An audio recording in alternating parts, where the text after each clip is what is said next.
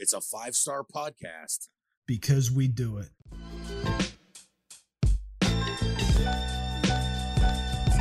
What's real?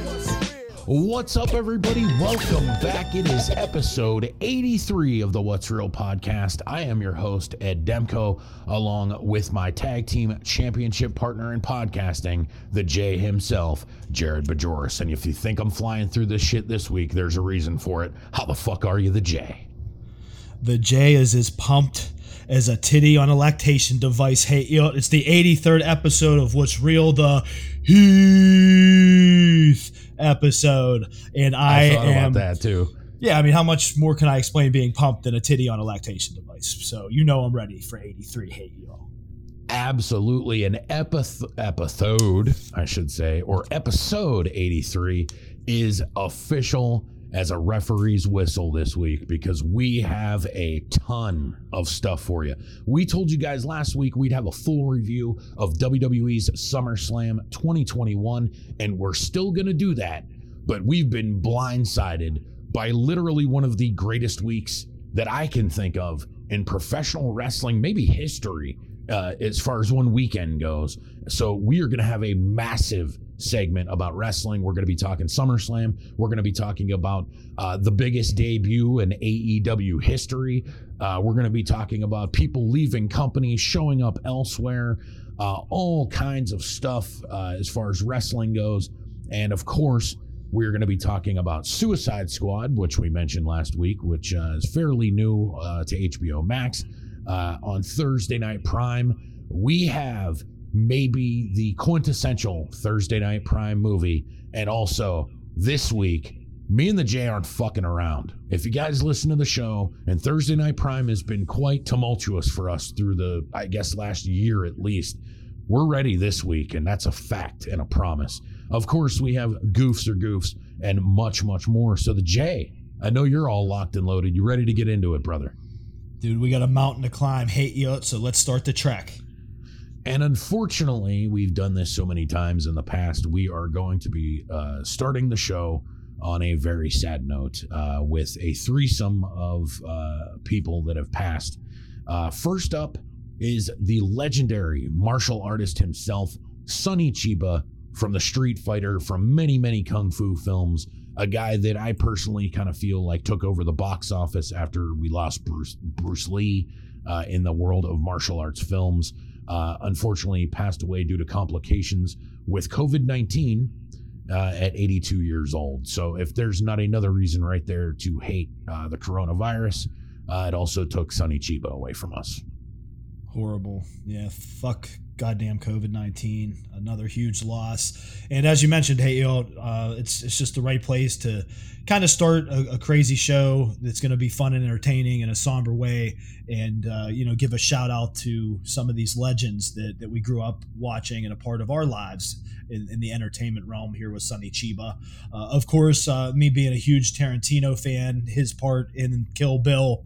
Um, yep with his passing. I hadn't revisited Kill Bill in a while. Uh, one of my favorites of Tarantino, so uh, that's always a good spark to to give a kind of in memoriam, you know, personally, and, and, throw on one of my favorites that Sonny Chiba was a part of with Kill Bill. But that that's what was cool about Sonny Chiba, and just like you know the the differences in art forms as opposed to somebody like Bruce Lee that had kind of like the flow and the seamlessness style that, that Bruce Lee was. Sonny Chiba's fighting style was like less balletic than it was brutal. You know, that that was kind of what made Sonny Chiba stand out is just his brutal kind of fighting style on screen. And uh, of course, the difference also with uh, Bruce Lee, him being a native of Japan. But Sonny Chiba was uh, a legend and this is just horrible news that COVID 19 of all things is what caused his passing at 82. But definitely uh, my shout out on the show. Hey, you know, rest in power to Sonny Chiba from the J. And absolutely. And I have something interesting to add here. So check this out, the J. I don't know if you're familiar with this guy, but years and years ago in the world of professional wrestling, there would be this kind of a thing that would go on where wrestlers would challenge anyone in the crowd. They, anybody in the crowd that can beat me in a wrestling match, uh, you'll get uh, ten thousand dollars or a car or whatever. And most of the time, these were kind of set up on purpose. Uh, but there was a guy, uh, his name's uh, William Harding. Uh, he won the, it's called the Sugar Hold Challenge uh, from wrestler in Florida, Bob Roop.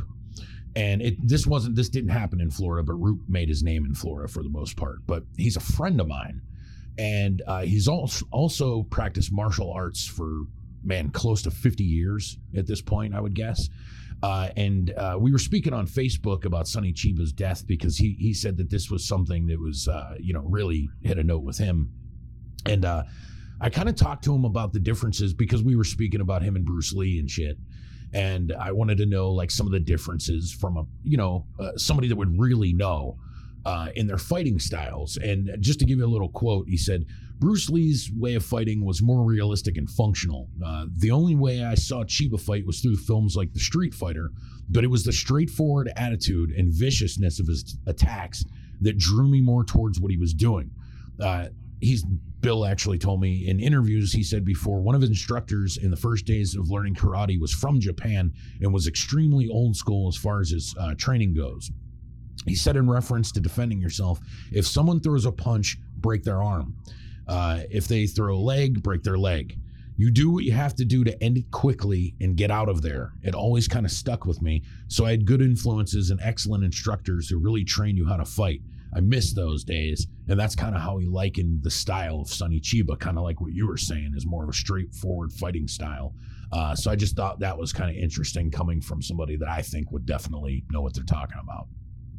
Yeah, such a prolific career. Hey, and more than 200 credits uh, counted on IMDb, and uh, you know appearances in things like the Fast and Furious, Tokyo Drift, and in different kind of contemporary films uh, that he would pop in just because of his legendary status. Uh, I was reading this part that uh, two, 2015 interview with Keanu Reeves, uh, the action star of The Matrix and John Wick, told a Japanese media outlet that Chiba was one of the greatest actors of martial arts cinema. Chiba then surprised Reeves during the interview and praised John Wick, visibly delighting Reeves, saying, Character and action you brought together. There was always heart to Chiba's characters. So, a uh, little cool anecdote there. And again, man, just a, a sad passing. Terrible that it had to do with this this current virus, but uh, it is what it is, and you know, like like we do here, man. That's why it's worth mentioning and kind of talking about. Uh, you, you, always want to give a shout out to the legends, and Sonny Chiba definitely fits that bill here on the What's Real podcast. Absolutely. So rest in peace and salute to the Street Fighter himself. Uh, another one that is uh, uh, unfortunate, and it's it's also really personal for for me, and I'm sure us, the J. Oh, is the, sure. The passing of Marilyn Eastman. Uh, a lot of people might not recognize that name, but she played Mrs. Cooper in the original Night of Living Dead. Um, I was talking about this with somebody recently. Uh, the original Night of the Living Dead, I'm sure most of you have probably seen it or definitely knows what it is, but it's a movie that literally changed the world of filmmaking and the world of horror since its debut in 1968. Uh, her character is a major part of that. I guess, you know, like the one character with like the motherly kind of, you know, attributes uh, that you know that that movie has someone for everybody. I've always kind of felt that's kind of the power of that movie too, amongst other things. Um, I've actually had the opportunity to meet Mrs. Eastman, uh, incredibly nice lady, incredibly gracious, and totally happy to meet fans. She's somebody that always came across to me as very, very grateful that she had the opportunity to be in that movie, just because of what that movie's come to mean in the zeitgeist of our country. Um, and it's a movie too that's also in the National Film Registry, so it's automatically kind of marked as one of the most important movies ever made. Yeah, huge part of such a classic, and like you said, just uh, such a personal thing for us Pittsburgh horror fans. You know, to have the legacy of George Romero and the Night of the Living Dead's you know series basically and Marilyn Eastman playing such a huge part in the original not only with her role of course Hey Ed but she actually helped finance the horror yep. classic, and even lent a hand in the film's makeup, prop, and sound departments. So you know me as an independent filmmaker, I know how that goes, and we always say we're so proud of like our team, and everybody wears a lot of hats, and uh, that just reminds me of that. And uh, yeah, it's it's a sad day, but a full life. She was 87, and her son reported that she did die in her sleep. So it seemed like she didn't suffer too much and, and that sort of thing. Uh, but definitely want to shout out the passing of Marilyn Eastman here, especially with our connection to, to George Romero and Night of the Living Dead and, and all the films under Romero's belt. Such a huge part of that. Absolutely. And uh, as we were getting ready to record here on Tuesday, as we do, another one popped up because these things always seem to come up in threes. Uh, Charlie Watts of the Rolling Stones, uh, famed drummer of the band, has passed away.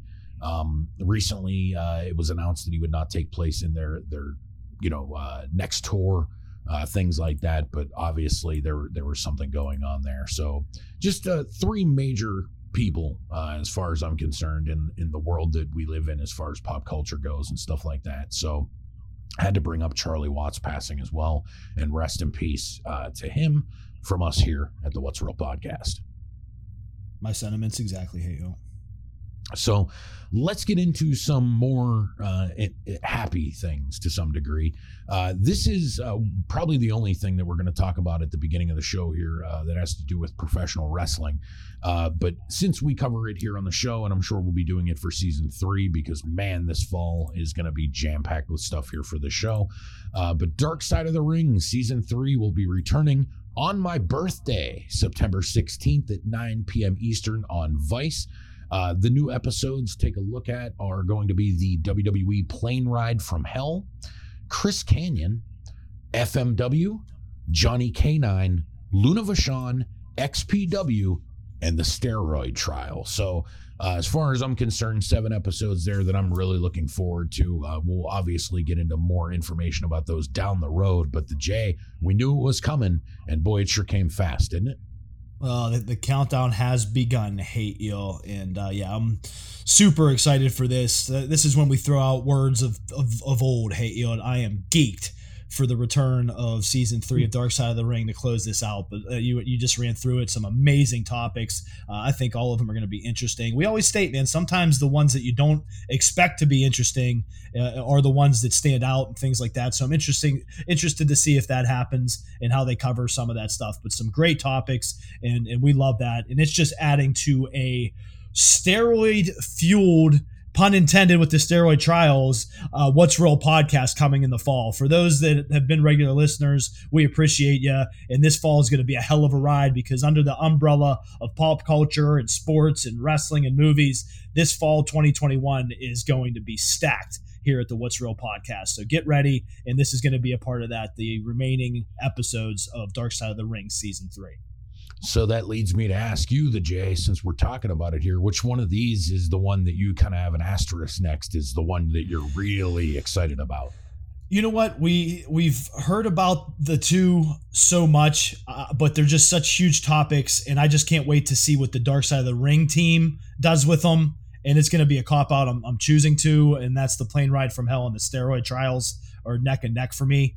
Uh, very interested in the other ones as well, but th- those two, uh, again, for as much as uh, we have talked about those uh, incidents in the past and kind of know a lot, you and I, hey, uh, again, it's it's going to be fun seeing what they cover that we aren't aware of, possibly, and different things like that. No, I think that's a good call. I think both of those, I think all of them look really interesting, but for some reason, the two that I keep coming back to is the Chris Kanyon one and the Johnny K9 one. Uh, for those who might not be familiar, Johnny K9 was a wrestler specifically in Smoky Mountain. Uh, and we'll just say that he got wrapped up with bikers at one point and may or may not have firebombed a police station. And Chris Kanyon was a uh, in the closet gay wrestler uh, that unfortunately killed themselves. And it a lot of that stuff did not really come out until the his final days. And I think that, and I remember, you know, we were all even really surprised by it and stuff. So I could just imagine, you know, the, the story that they're going to tell uh, with those two. So it's it's going to be a fantastic season, though, without a doubt. Oh, I can't wait, man. Again, adding to the content of our show, and uh, we we love it. You know, this has uh, been a great season so far, the first half. So I can't see what they bring. Can't wait to see what they bring here to close out season three with this this handful of very interesting looking episodes. Absolutely. So stay tuned here to the What's Real podcast because we will definitely be taking a look at the remainder of season three for sure. Um, dude, this is crazy. Uh, you know, we we obviously here on the show take a look uh, at Hard Knocks, and right now they're covering the Dallas Cowboys. And Uh, we're recording this part of our show before Hard Knocks, just so everybody knows, just in case something gets explained. We'll obviously talk about it a little bit later in the Hard Knocks segment. But um, ESPN's Adam Schefter has concerning injury update for the Cowboys' Dak Prescott. And, you know, we were talking about, if you've been following our coverage, how uh, Dak is not really throwing the football. He has an issue with his shoulder and uh, you know they're kind of keeping him out and stuff like that, which is you know totally normal for NFL teams during the uh, regular or during the preseason. Um, but he has not really been doing much, and there's a lot of stuff going on behind the scenes. And Adam Schefter um, basically said that Dak might not fully be back all season as he deals with last year's ankle injury and his recent shoulder strain. So I think what he's trying to say there is there's a possibility that either he doesn't play at all or we're going to see a very, very different version of Dak.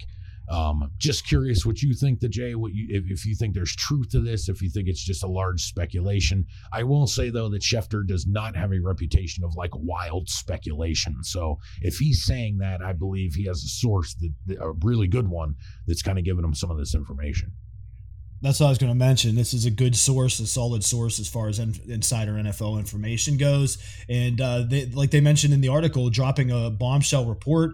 And that's what it was for me. I mean, we, we mentioned in our coverage of the first couple episodes of Hard Knocks AL, where they have been kind of skirting around really specifics on Dak's injury. Yep. Uh, they've been talking about it and stuff, and we completely understand that. They're not going to show their, their cards and whatnot. But nonetheless, we, we don't know exactly – the the details and very specifics of the shoulder injury. So with Schefter's report here, this is bringing up what could be some very trying times for the Cowboys because they just signed Dak, as we know, to an exponential contract and deal. And according to this report, if he is not fully back this entire season, that is going to be absolutely humongous, uh, quite obviously, for the Dallas Cowboys this year.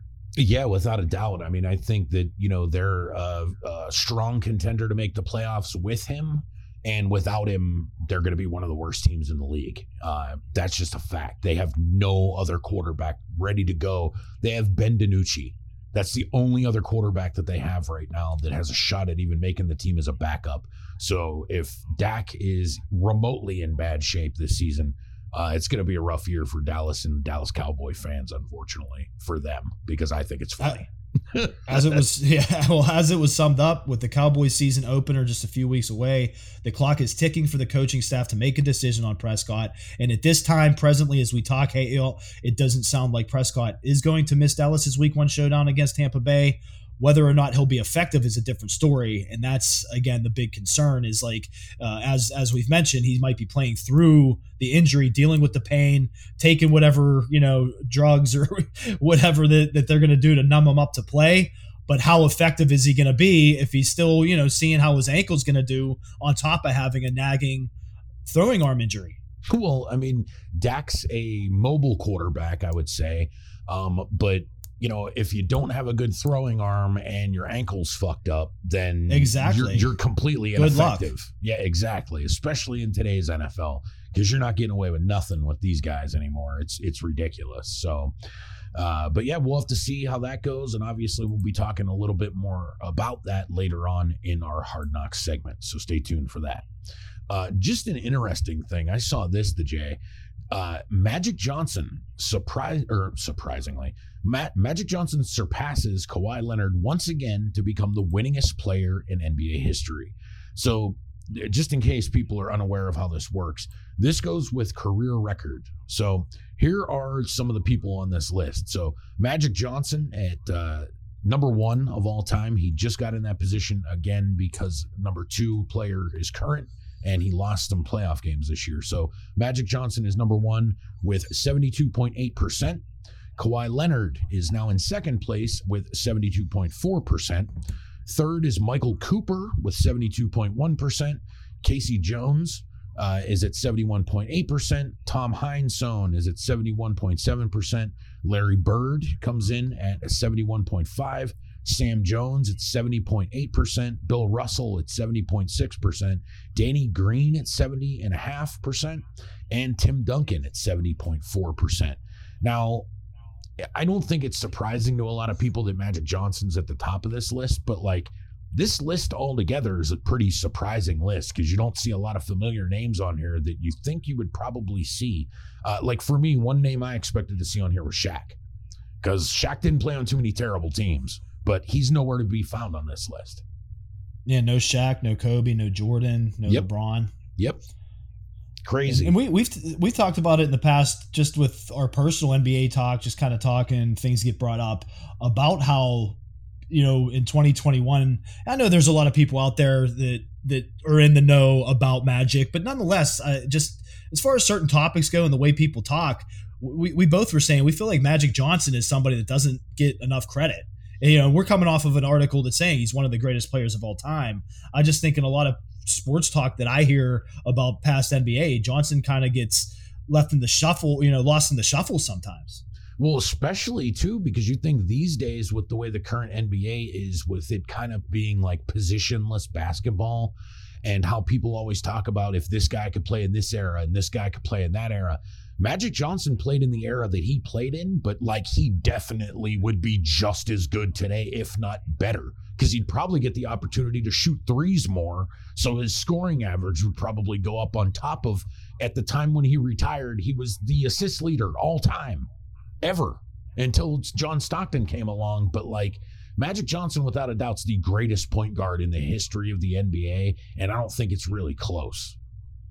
Uh, like, like they said on fadeawayworld.net, Johnson was so great. He was able to win an NBA championship and finals MVP in his rookie year while his teammate was Kareem Abdul Jabbar. He revolutionized the point guard position and showed that you could be a great scorer while still being an orchestrator and passer for your team, as you just mentioned, hey, you with the uh, assists. So, so yeah, th- this was always cool to stumble upon these these lists and, and check things out. You know, with our cavalcade of, of topics and, and covering different sports. Uh, but yeah, this this was unique, and it was really cool that Ka- Kawhi Leonard went ahead of him, but still being an active player, as you mentioned, and losing some games this year. He went from number one to number two again, and Magic Johnson just a 0.4 percent difference there 72.8 to 72.4 but that that's what happens when you're still active and, and you lose some games Absolutely. So it's it, I just thought that was super interesting when I ran across that, so I wanted to bring it up on the show. Uh, and dude, this is something that really kind of blew my mind when I saw this. And this is 100% out of our era. Uh, but it seems that Major League Baseball will abandon Topps as its partner for trading cards, ending a relationship that's been in place since 1952. Fanatics, the company that makes sports apparel, is expected to get into the trading card deal instead, according to two people familiar with the matter. Fanatics and Major League Baseball declined to comment. Uh, and dude, that's kind of sad to see this anyway, because we've kind of talked about this sparingly in the past on the show, um, how huge the world of trading cards has gotten again. And isn't it kind of weird? As soon as that boom happens again, Major League Baseball and Topps have this business split, which just like it's been going on since 1952. Why? Like, what's the split for now? Yeah, 70 years, man. I guess everything can come to an end. What goes up must come down, all that kind of stuff, cliche. But yeah, this is pretty crazy. Since 1952, this relationship has been in place. And, uh, you know, here in 2021, it looks like it's going to end. And as you mentioned, man, it probably has to do with money because a lot of money is involved in this. And we're talking about the Topps as a stock and things like that. And NASDAQ had them valued at 1.3 billion. Uh, you know, this this is uh, saying that Topps was a public company before being taken private, following a three hundred and eighty-five million dollar deal all the way back in two thousand seven. So you know, it's it's like anything. I think that the money and business aspect of it, like we always talk about, hey, you know, is involved here, and uh, it's just a pure business move. Yeah, it's kind of sad to see because I don't know about you, but at least, you know, like everybody, it seems like in our generation, as far as like guys go, uh, collected baseball cards, and Topps was the name um, in baseball cards for pretty much the entire time that I was a kid. I remember when other companies like Upper Deck and, and a different few other like Donruss and other ones were around too. Uh, but Topps was always the main one, the easiest one to find, the one that had the biggest amount of market share.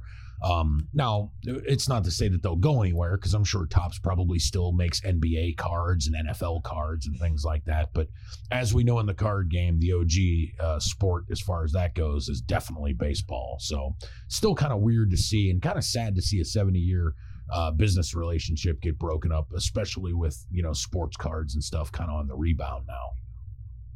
I know it's it's nuts, and, and just seeing some of these numbers, like we were talking about, is is just crazy. Where the MLB turning to the Fanatics company, which they already own equity in Fanatics, so that might have some leverage, you know, going towards the MLB making the deal with Fanatics and, different insider things that we don't know about but it was saying that in addition, Fanatics already owns all of MIB's MLB's e-commerce rights and wants to grow its business outside of sports merchandising, including sports betting. Earlier this month, Fanatics secured a $325 million money raise to expand.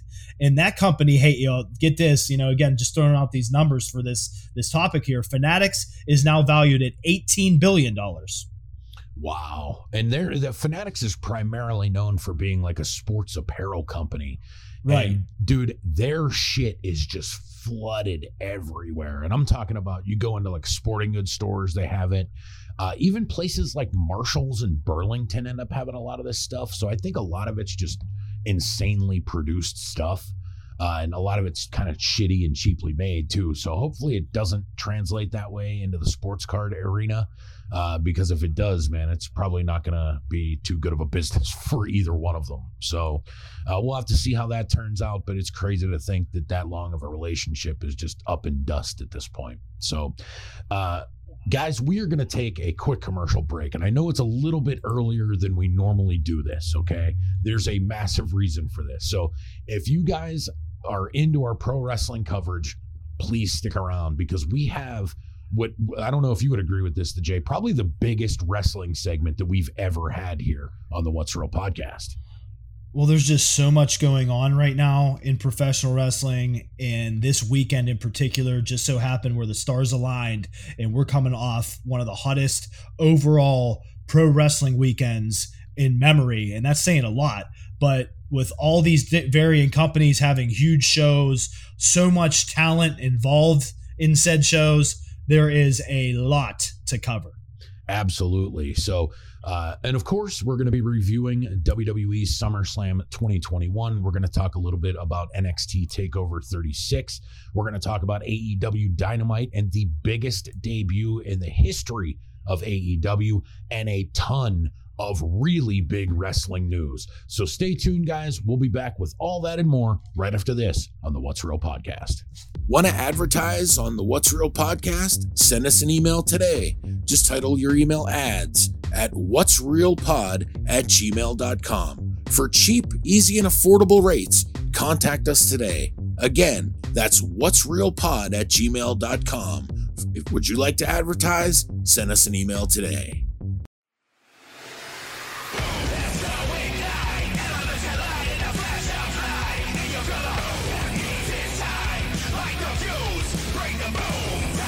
And we're back, and it is time for uh, what I think is going to be the biggest wrestling segment we've ever had here on the What's Real podcast. Let's get into some of the news from the weekend. Uh, obviously, the biggest news of the weekend was the debut in AEW, and this is on Dynamite uh, Friday night. A lot of people knew it was going to happen, uh, but obviously, you don't know until it happens. So you turn on, uh, I'm sorry, Rampage. I said Dynamite. So you turn on Rampage, and uh, you know, right out of the gate, Cult of Personality hits, and CM Punk makes his return to professional wrestling, specifically AEW. And what I could say is one of the biggest moments that I could possibly remember in pro wrestling. One of the biggest reactions.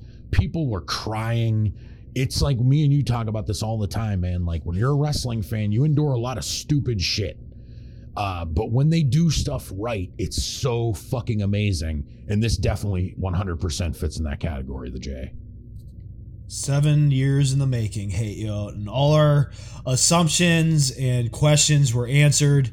They, like you mentioned, went right out of the gate, which was smart. Huge CM Punk chant to open the show. Uh, there was some, you know, opening stuff from the announcers, and again, as mentioned, cult of personality hit. Still able to use that music because uh, WWE obviously doesn't own that one. That's why Vince likes to own the music. He's like, God damn it, pal. I'm sure he was pissed about that, but uh, great debut, and it was it was more it was one of those rare things that was more than you could hope for, kind of thing. Yeah. like I I, I mentioned to you, I watched it four times. Yep. Back to back to back to back, just the entrance. I re-showed my wife the next day and got goosebumps again watching it with her, just showing her the next day. I even did that rock thing and pointed that out. Like, look on Goosebumps. And this is the fifth time I'm watching it.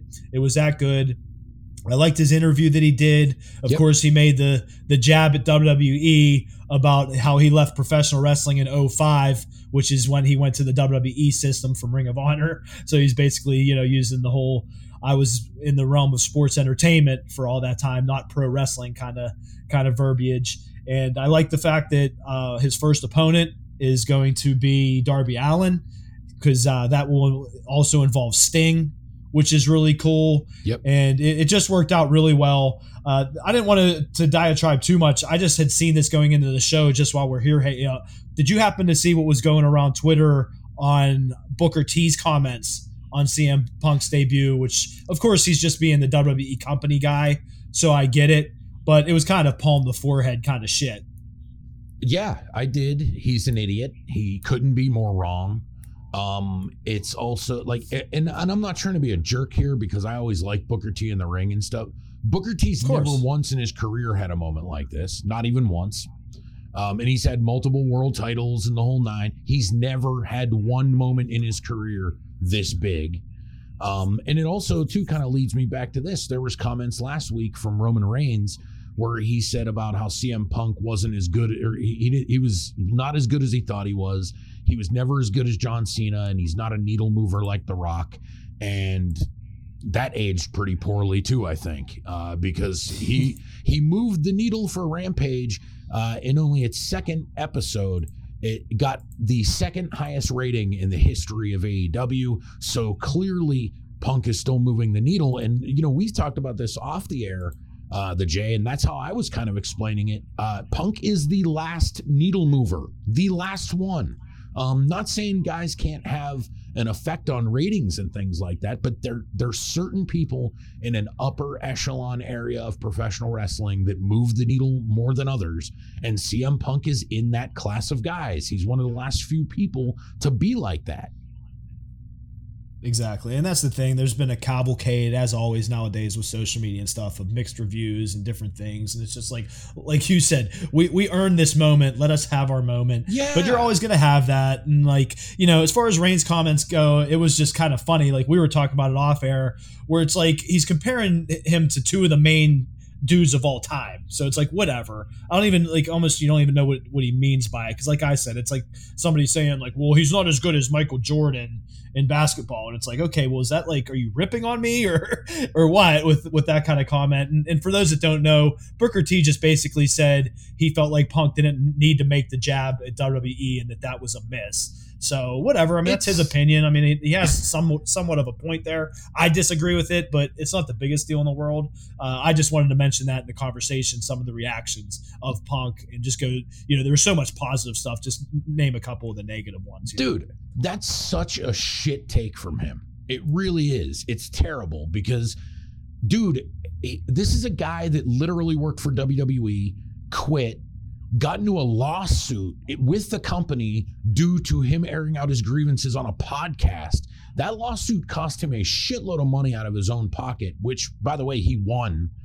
Um, and it's the elephant in the room. So Booker T couldn't be more wrong. If they did that, it's like everybody would be pissed that he didn't acknowledge it at all. And I'll tell you exactly. something. That's how I looked at it. And I'll tell you something that I, I figured out. I even told you about this, and it's going to be a theme of this wrestling segment here. Believe me when I tell you, is on Friday night, with the second ever Rampage, AEW managed to create a shitload of goodwill amongst wrestling fans because they fully delivered what they promised. And like you said, it was even more than what you expected. Th- that's how they're doing shit. They're really hitting home runs with stuff like this. And this isn't the end of it, which we're going to get into in the remainder of the segment as far as big happenings in AEW. But dude, for for their big one, like the the first thing like this that they really had to deliver, they hit a fucking grand slam. I agree. Like I said, I, I got goosebumps. Mean, that's all I can say. Like physically, I was that pumped up. I thought it was awesome. And you hit the nail on the head, yeah, as we've been saying at the beginning of this segment, man, where you, you go through a lot of, of bullshit. We had to deal with the pandemic, like so many entertainment things with, with not having live crowds with pro wrestling. Like we mentioned, we really needed that. But it just goes back to to some of the content of pro wrestling in this last year and a half and to finally be out of that with with big crowds and all this different stuff and in a seven year build like we said CM Punk being away from a pro wrestling ring for seven years coming back in Chicago as we mentioned man that that was one of the if not the biggest pop legitimately of all time mm-hmm. Yeah, as far as I'm concerned, at least ones in recent memory, I'd say it's one of the biggest ones in the last 10, 15 years, without a doubt without even thinking twice about it. So, you know, you can't be really down on that at all. So, kudos to AEW for being able to deliver such a big moment for their company uh, and for wrestling fans because I thought it was fantastic, just as you did the J. And I know that we're both definitely already invested in AEW, and this certainly does not hurt. So, because that, that's the next big test, hey, Ed, is how he's going to be booked, and you know now now there's a long road ahead to appropriately ingrain CM Punk within AEW. So it's going to be interesting over the next couple months to see where everything goes. I completely agree there. And uh, some other news came out over the weekend, uh, as we talked about here on the podcast with the WWE's releases. Uh, of course, they released Bray Wyatt. So listen to this. This is uh, from an article on cultaholic.com. Freddie Prinze Jr., uh, a former WWE creative person, which a lot of people may not know.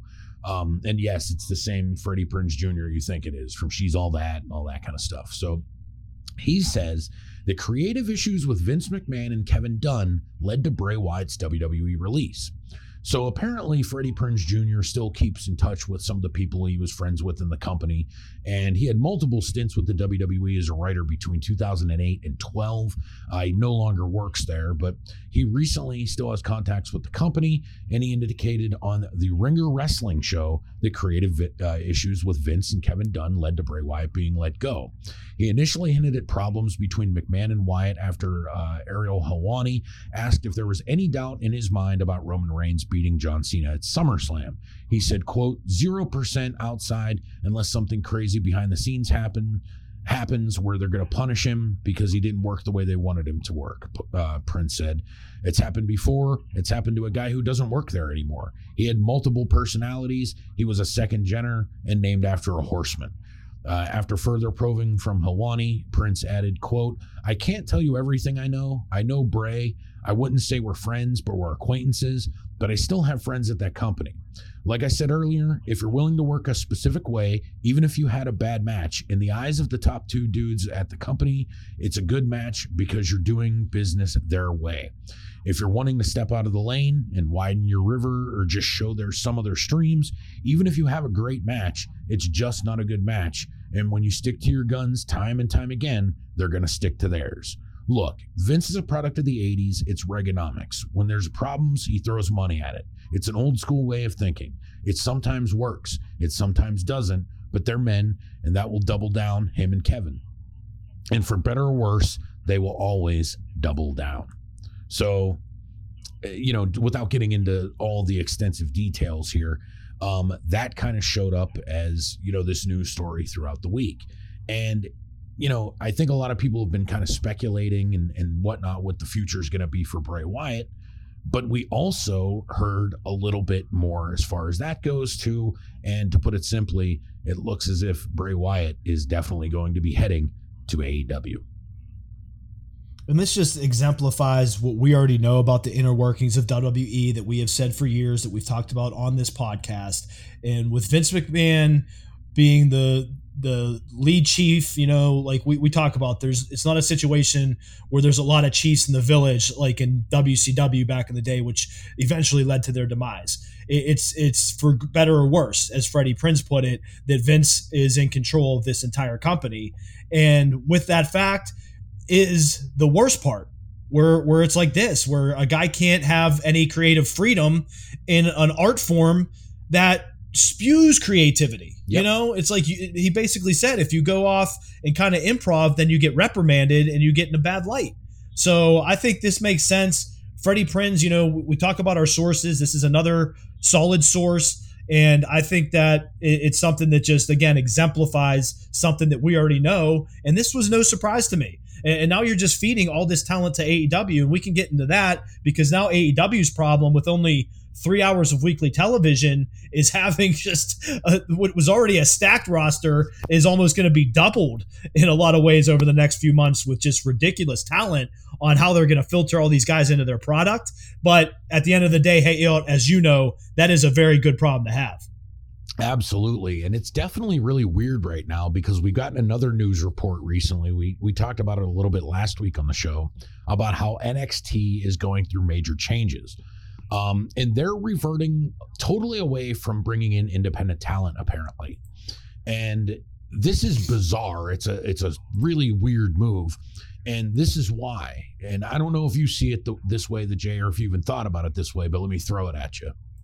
So, one thing AEW is pretty well known for doing right now is something we keep hearing uh, listed as the forbidden door, which means they work with a ton of other companies. And whenever you watch AEW, you really know never know who you're going to see. And they work with New Japan. They obviously work with Impact. They work with AAA. Um, they work with a lot of wrestling companies all over the United States and the world, frankly. And it seems to me that the WWE is going backwards. Instead of trying to work with other people or do anything, they are like folding more within and choosing to do more stuff within. Uh, they're going to pick their own talent and try and cultivate it on their own, which is something the WWE has been big on for at least the last 20 years. Um, but they seem to be reverting back negatively then instead of making any positive movements or you know it, and it's it's the same thing frankly that we saw with them in WCW in the 90s the J uh, where it took forever for WWE or back then WWF to take their competition seriously. And by the time they did in the 90s they lost 83 weeks of the ratings on television on Monday night. Do you think this is another case for that or do you just think it's their sheer arrogance at this point I think it's like anything. There's a lot of factors involved, of course, but at the end of the day, competition is needed in, in business and we're finally starting to see you know because it's not just aew it's all these wrestling companies that are out there right now you know throw new japan in the mix out of japan mm-hmm. throw aaa in the mix out of mexico that are competition to WWE. So those combined, you know, even if they're not combining forces as as you stated, Ed, which in some capacities they are, but nonetheless, just them being out there, being successful professional wrestling companies, being legitimate alternatives to WWE, it is developing serious competition, and it's really coming to a head with the recent exponential growth of AEW the last few months. And again, the actual needle movers talent wise that they're getting. If they do hypothetically get uh, they already have CM Punk's for sure. Tony Khan just said today that his contract is not short term. He he didn't go too specific into it, too. but but he said he's full time and it's not a short term contract. Then you hypothetically got Daniel Bryan coming in. You you have the rumored uh, Bray Wyatt after his non compete is up coming in. Adam you Cole. have a talent like Adam Cole coming in. Flair. You already have a pretty stacked ros- roster. You have Flair maybe jumping over to do some stuff and bring that clout. So there's a lot going on to develop eventual legitimate competition to WWE, which you would hope would change WWE for the better, as you were kind of saying, hey, uh, to the past parallel where history repeats itself with their war in you know going back in the late 90s early 2000s with WCW. So that that all can come come about again for sure. And we're, we're going to see in the next few months with these guys coming in what they do, where the numbers are, and what will really happen. But to the point at hand, with the redevelopment of NXT, we had talked about it when it was first announced. I, I had made the statement that this was like generalized discrimination. Now there's another level to that this week where I was alluding to generalized discrimination being that NXT is basically going to be developed with wrestlers that are six foot and above, that are 29 and under, and now can't be a established independent talent on top of it. Which so as you stated, they're just finding guys out of nowhere and trying to develop them, which I don't see that as being the right way to do it. But who am I? And dude, that leads to a couple other things. Like I even uh, used this analogy this week of like WWE saying this is kind of like them being like, we couldn't make stars out of really talented independent wrestlers, but we're going to make stars out of former football players and shot putters because that's a, that's like summing up how stupid of a statement this is right here. And then I don't know if you saw this, but Tony Khan came out this week from obviously AEW, and I kind of agree with him on this. He said, "I don't believe there is really one uniform way to train every professional wrestler." And I think you might agree with me on that because there's guys that 100%. guys that are high flyers, uh, guys that are 400 pounds, guys that are muscle dudes, women, uh, luchadors, uh, and you know if you're 370 pounds, you're not going to be trained to be a luchador. Like it doesn't work across the board for any kind of talent because professional wrestling is really such a varied art form. There is no uniform, singular way of training guys. It doesn't necessarily work that way for everybody.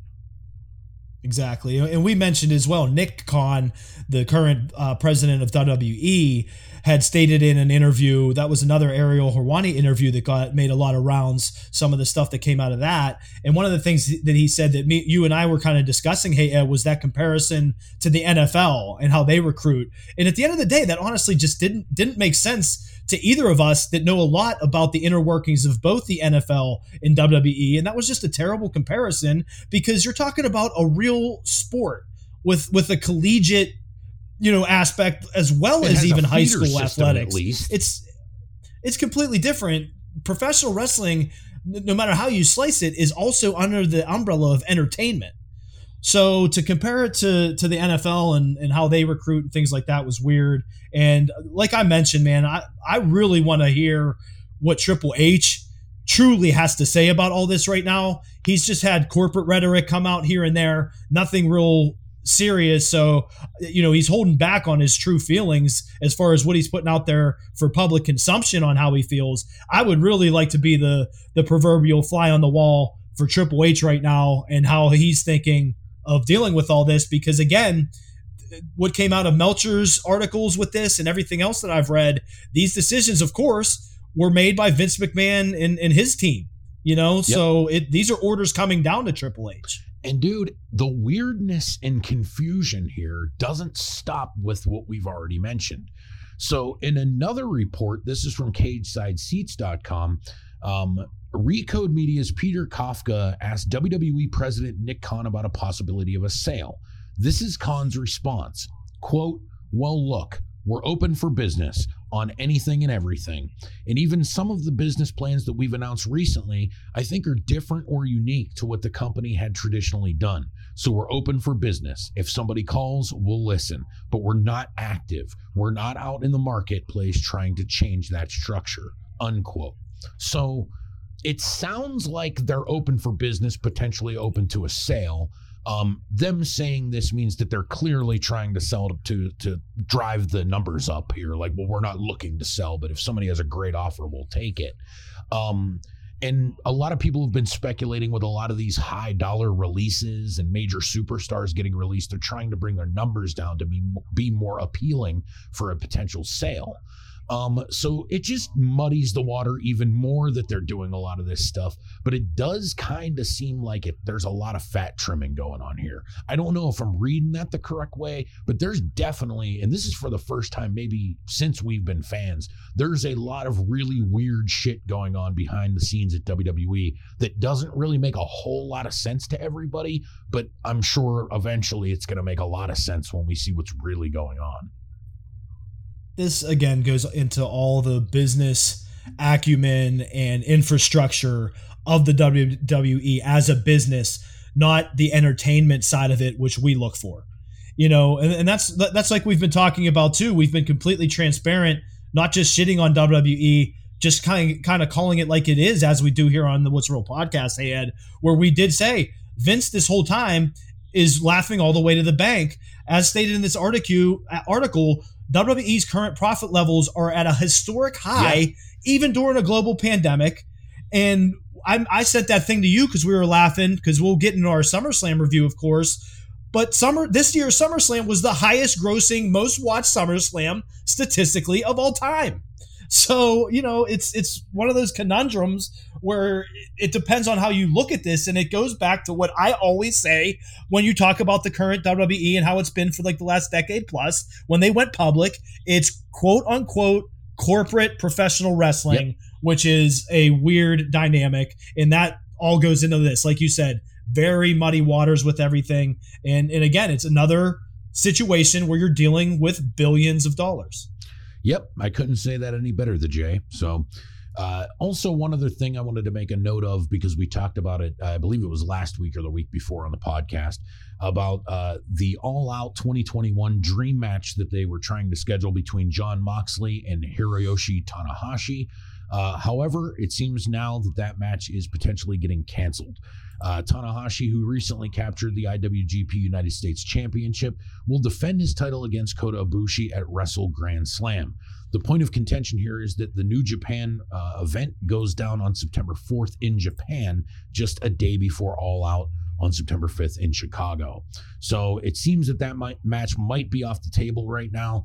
Uh, it doesn't mean that they're going to cancel it altogether, or they might uh, eventually do that match at somewhere, uh, some other point uh, a lot of people are assuming that Moxley and Tanahashi will happen uh, as potentially at Wrestle Kingdom 16 in January of next year, uh, but there's obviously no way of uh, being able to tell that anyways at this point. But since we brought it up originally, I figured it, you know to give the update was kind of important. That's where I'm at on it. I think eventually it happens, but I don't see it at all out. I, I was kind of wary of it when we spoke of it last week because nothing you, you know it is nowadays hey yeah we're in the know man until something's officially announced yep. you got to be skeptical even with guys like meltzer and all that yeah. kind of stuff so with without it being officially announced it, it, it was a good idea uh, Moxley is really pushing for this as his dream match. I'm sure that he was in Tony Khan's uh, ear, but at the end of the day, as as stated here, there's no way that he's going to be, you know, Tanahashi that is is going to be in a huge professionally ma- professional wrestling match in Japan on September 4th and then make it to All Out in Chicago by September 5th to wrestle in another huge match. That's just I'm not saying it's in, impossible, but 90% chance in the Jays mind that that can happen. Uh, but eventually, this is something with the partnership with Jon Moxley really pushing for it that can happen down the road. And and of course, as huge fans of both of these guys and the dream dream match aspect of it, I'm all for it. You know, hopefully it does. But as far as all out, which we stated is right around the corner here, the first Sunday in, uh, or I'm sorry, the first Saturday in September so I don't I don't see this coming into fruition by then by any stretch. Yeah, I don't either. So we have a lot of stuff to cover here in this segment. So let's just get onto a bonus review, shall we? Uh, we're going to jump a little bit further ahead in the weekend. We're going to go to Sunday, August 22nd. Uh, this is from Orlando, Florida, at the Capitol Wrestling Center, and I'm talking about NXT Takeover 36. Uh, this is a show going into it that I had very little interest in, and uh, it didn't take long for that to kind of turn around. So on the pre-show, they had Ridge Holland defeated Trey Baxter by pinfall in a minute and 45. Obviously, nothing to talk about there. The opening matchup at NXT Takeover, however, has been a feud that's been going on for quite some time now, uh, and it was a singles match for the Million Dollar Championship uh, between Cameron Grimes and LA Knight. Had Grimes lost, DiBiase would have to become Knight's butler, and we saw Cameron Grimes defeat LA Knight to win the Million Dollar Championship at 1631 in what I thought was a pretty decent match overall. Yeah, this wasn't, you know, I'm not going to say it was some like knock your socks off storyline, but with a lot of the stuff we get through nowadays, and again, the theme of the podcast, we've been referencing a few times, like all the kind of crap as professional wrestling at times we have to sit through. I, I like this storyline. You know, at least it, it kind of made sense. It was kind of old school. You got DiBiase involved. Grimes is funny. Knight plays like well into it as far as his character goes. So I did like the backdrop of, of the storyline for this. And the match again, it was it was kind of old school. You know, kind of like an old school match. It was really good. They did some cool things. Uh, I thought it might have went on a little too long. You know, at the end there, it's kind of maybe dragging a tiny bit. But at the end of the day, it was a fun match, and, and I like what they pulled off with it. Same here. So, uh, next up, we already had the NXT Women's Championship match that they've been building up for some time. And we saw Raquel Gonzalez defeat her former best friend, Dakota Kai, by pinfall at 12 minutes and 24 seconds. And I got to claim a little bit of ignorance here, the J, because after this happened, they had somebody make a gigantic return. I don't even know who that was. Yeah, I don't either. I'm with you because if you don't watch NXT as much anymore, uh, but I guess that was the NXT UK Women's Champion, Kay Lee Ray. Okay, so okay. I guess they're they're setting up some sort of feud with her. But yeah, if, if you're not catching NXT UK Women's Division Wrestling, uh, yeah, I can see why you would miss that. And I just found that out and researched myself. I had no clue who that was during the show. Uh, but to this match, this had the right amount of time, like you mentioned, just shy of 13 minutes, and this was really good. And, and once again, I got to shout it out. Uh, I like the fact that they had a decent storyline to this. Raquel and Dakota were paired up for a while, uh, as kind of Dakota, I'm sure, was kind of acclimating Raquel to NXT and things like that. And it was the right time to break them up and put on a feud match like this. And I, I really got a kick out of it. I thought the, that the women did really good in this. Match. Same here. Yeah, I've I wasn't a real big fan of Raquel Gonzalez uh, prior to her championship run, but I think she's gotten significantly better, and I'm definitely uh, you know interested to see where she goes from here. So decent match. I'll give it yeah, that. Good match. Yep. Next up was what I thought probably was the greatest match of the weekend. Uh, it was a singles match for the NXT United Kingdom Championship, and it was the match that I was looking forward to most here. And we saw Ilya Dragunov defeat Walter by submission in 22 minutes and three seconds in a match that felt like it was at least 40 minutes. And these dudes beat the ever loving shit out of each other. Um, really impressed. Uh, this is the type of pro wrestling that, although I know can be horribly irresponsible if the wrong people are doing it, but when two guys know what they're doing and are really good at working the style, it's about as good as pro wrestling can get. And this is one of the best matches I've seen this year, without a doubt. As Kevin Pontaya, that I read off on my reference emails uh, to prepare for the show and, and have as a backdrop to bring up some stats, has stated here, hey, yo, Walter's reign is at 170 days going in, which is absurd, which is crazy. So, for those that don't know, Walter was the UK champion for 170 days leading up to this match, which was just one hell of a run. He fits that character so well to carry the NXT UK title like that. So it worked out well. But like you said, hey, yeah, this took me back to the days of watching Japanese tapes into the early days of Ring of Honor with these hard hitting matches that you don't see as much anymore. And that's one thing that's cool about it when when you don't see matches like this every week. It really really uh, stands out when it does happen. And you mentioned it, dude. I'll I'll use your term. They beat the living shit out of each other, the ever living shit out of each other, to the point where I liked it. I, I, mentioned to you for Dragunov, I liked it better than like a serious blade job in certain ways. He had a, like a big cut on his head that wasn't really bleeding. It was just very prevalent. You could just really see it. The and then his whole That's right. Yeah, he came in hurt and then his whole upper body was just marks and bruises that even my 7-year-old son was pointing out like how beat up he was. Some of those chops to the back of the neck. We we haven't seen chops like that in years. Uh, this one just back and forth. I love this match. They had me, you know, about a quarter of the way in. It was one of those ones where I always talk about. I sat up in my on my couch, you know, like it got me up, and I they just took me on the ride, man. This was one of my matches of the year in 2021. Dude, Ilya Dragunov is really exceptional in the fact that I can't remember too many people in the history of WWE at his size being allowed to do what he does. And I don't mean that as a strike against him. I'm actually kind of giving NXT credit for letting this dude kind of loose to do what he does in his matches. And dude, Walter is really fucking good. And I don't mean just in this match, just the fact that he seems to have almost everything available at his disposal as far as wrestling moves, the way he works, what he can do to other guys because of his size. Um, he can move and work uh, at a crazy pace, and he can do things that you wouldn't expect to see from a guy that looks like him. Um, without a doubt, dude, I think both of these guys are pretty special, and it's going to be a fucking shame if Vince. Now, I would expect Vince to somehow find a way to fuck up Dragunov because he's small. Um, if Vince doesn't know what to do with somebody like Walter, it, it's over it's over because you're not going to find too many guys that are like him as talent. Like he's almost like a Rey Mysterio in that they're an anomaly for what they are. You're not going to find another person that's even remotely like them. So when you have someone like that, you fucking protect everything about them because they're exceptional. We would just have have to assume Vince turns to Triple H and says, "Paul, what's what's his deal?"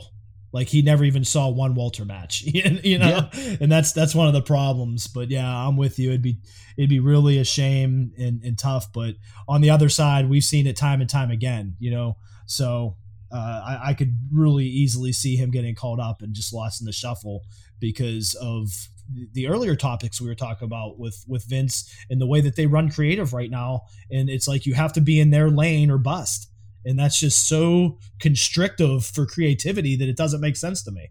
No, I agree. It's kind of a shame that that's what's going on up there right now, but there's not really much anybody could do about it unless they decide to sell the company. So. Uh, next up, we had a two out of three falls match uh, that's been one of the most longest running feuds uh, that I can remember in recent history in NXT. Uh, we saw Kyle O'Reilly defeat Adam Cole two falls to one in 25 minutes and 20 seconds. Uh, the first fall was a traditional wrestling match, which we saw Kyle O'Reilly win by pinfall. Uh, fall two was a street fight won by Cole via pinfall. And fall three was a steel cage won by Kyle O'Reilly via submission. Um, these two work together really well. This was not something I wasn't expecting this to be a shitty match or anything. They did a great job with this. Um, I'm not super fond of the two out of three falls uh, matches the way they do them in NXT, anyways. Um, it's really bizarre though to have this match follow Dragunov and Walter, uh, even though it's a completely different match. I understand why they did it, but um, yeah, it's you know this got probably let me see here. Yeah, this got the most time of anything on the card, which is not surprising, but to get less than th- or like three minutes more than than Dragunov and Walter did, um, it's just kind of a weird decision. Uh, and of course, uh, the news is that because Adam Cole lost, that his contract with WWE and specifically NXT is now up, and a lot of people are expecting him to join his wife Britt Baker down in NXT. He he even busted out the lockjaw mm-hmm. a nod to Britt Baker, which is like her one of her submissions. So that was cool. But yeah, I, I, I had fun with this match. I enjoyed it. I was entertained. I, I was worried myself that it might drag a bit, but I think the time was right. the The end was somewhat anticlimactic to me. You know, they uh, handcuffed Kyle, or he got handcuffed to the ropes, but then caught a, a heel hook and uh, got Cole a tap. It was kind of kind of weird to me. I mean, not horrible, but you know, I mean, I I, I kind of thought it was anticlimactic. I'll say that. Dude, but other than that, I was entertained overall by the match. You know, you know what I will say here too, just kind of a nod to him as well. Um, if Adam Cole is done in NXT, which I believe he is, I think that's a really cool way of him like putting over a friend uh, that they've had a long exactly. feud with. And you know, and dude, I will say this because I saw a lot of people mention this, and it, it, it's legitimate. Adam Cole might be the greatest NXT wrestler of all time. There's nothing that he hasn't done. He fought two war games, won them both, had one of the most memorable stables with the Undisputed Era uh, in NXT history. Like, there's really no long title run. Yeah, there's no facet of NXT that Adam Cole didn't do and do. He's the first ever North American champion there. So, like, he is kind of the quintessential NXT superstar, even though he's leaving and they should have brought him up to the main roster and actually did something with him. They didn't. And just judging from what he did in NXT, man, you're going to be hard pressed to find somebody that's done more and more better than him. Well, and that's such a great point because of that. Hey, you know, we we said that as well with uh the the early rumors with Adam Cole possibly going to AEW. I think we were talking about it last week on the show, where he's done, as you just ran through, everything he could in NXT. What's he going to resign there for? Especially considering everything we've covered with the complete rebuild of the NXT brand. I think all the stars have aligned there for Cole to move on and try to find uh, some footing in AEW. And dude, it's even weirder when you think about this, but he did the same thing in, in Ring of Honor.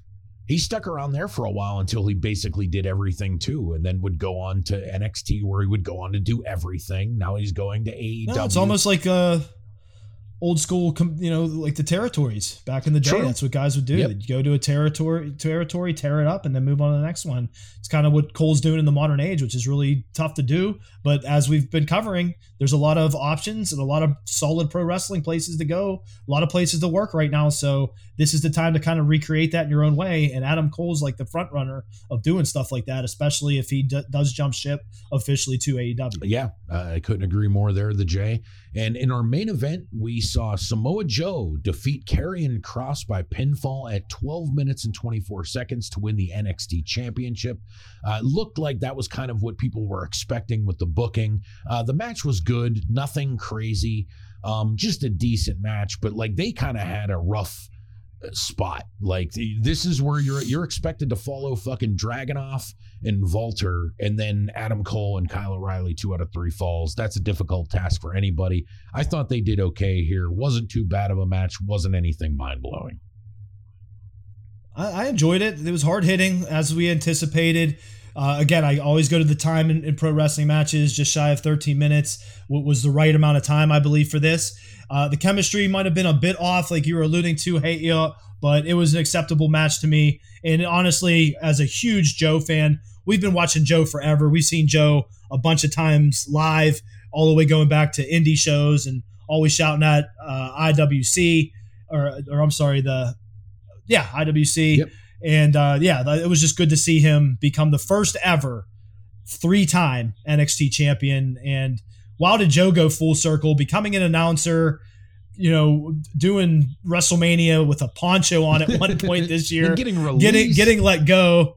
Yeah, becoming the commissioner of NXT in a weird role, and now he's the current NXT champion and the only ever three-time NXT champion in history. So I like that. But as you mentioned, dude, the the end to what was out of nowhere because both of us had agreed uh, from where we stood, our perspective, we weren't really looking too forward to this, not catching as much NXT in the coming weeks. So this took me by surprise, and I really enjoyed this entire show. Same here, man. I can't complain at all. Uh, I wanted to ask you if you saw anything about this.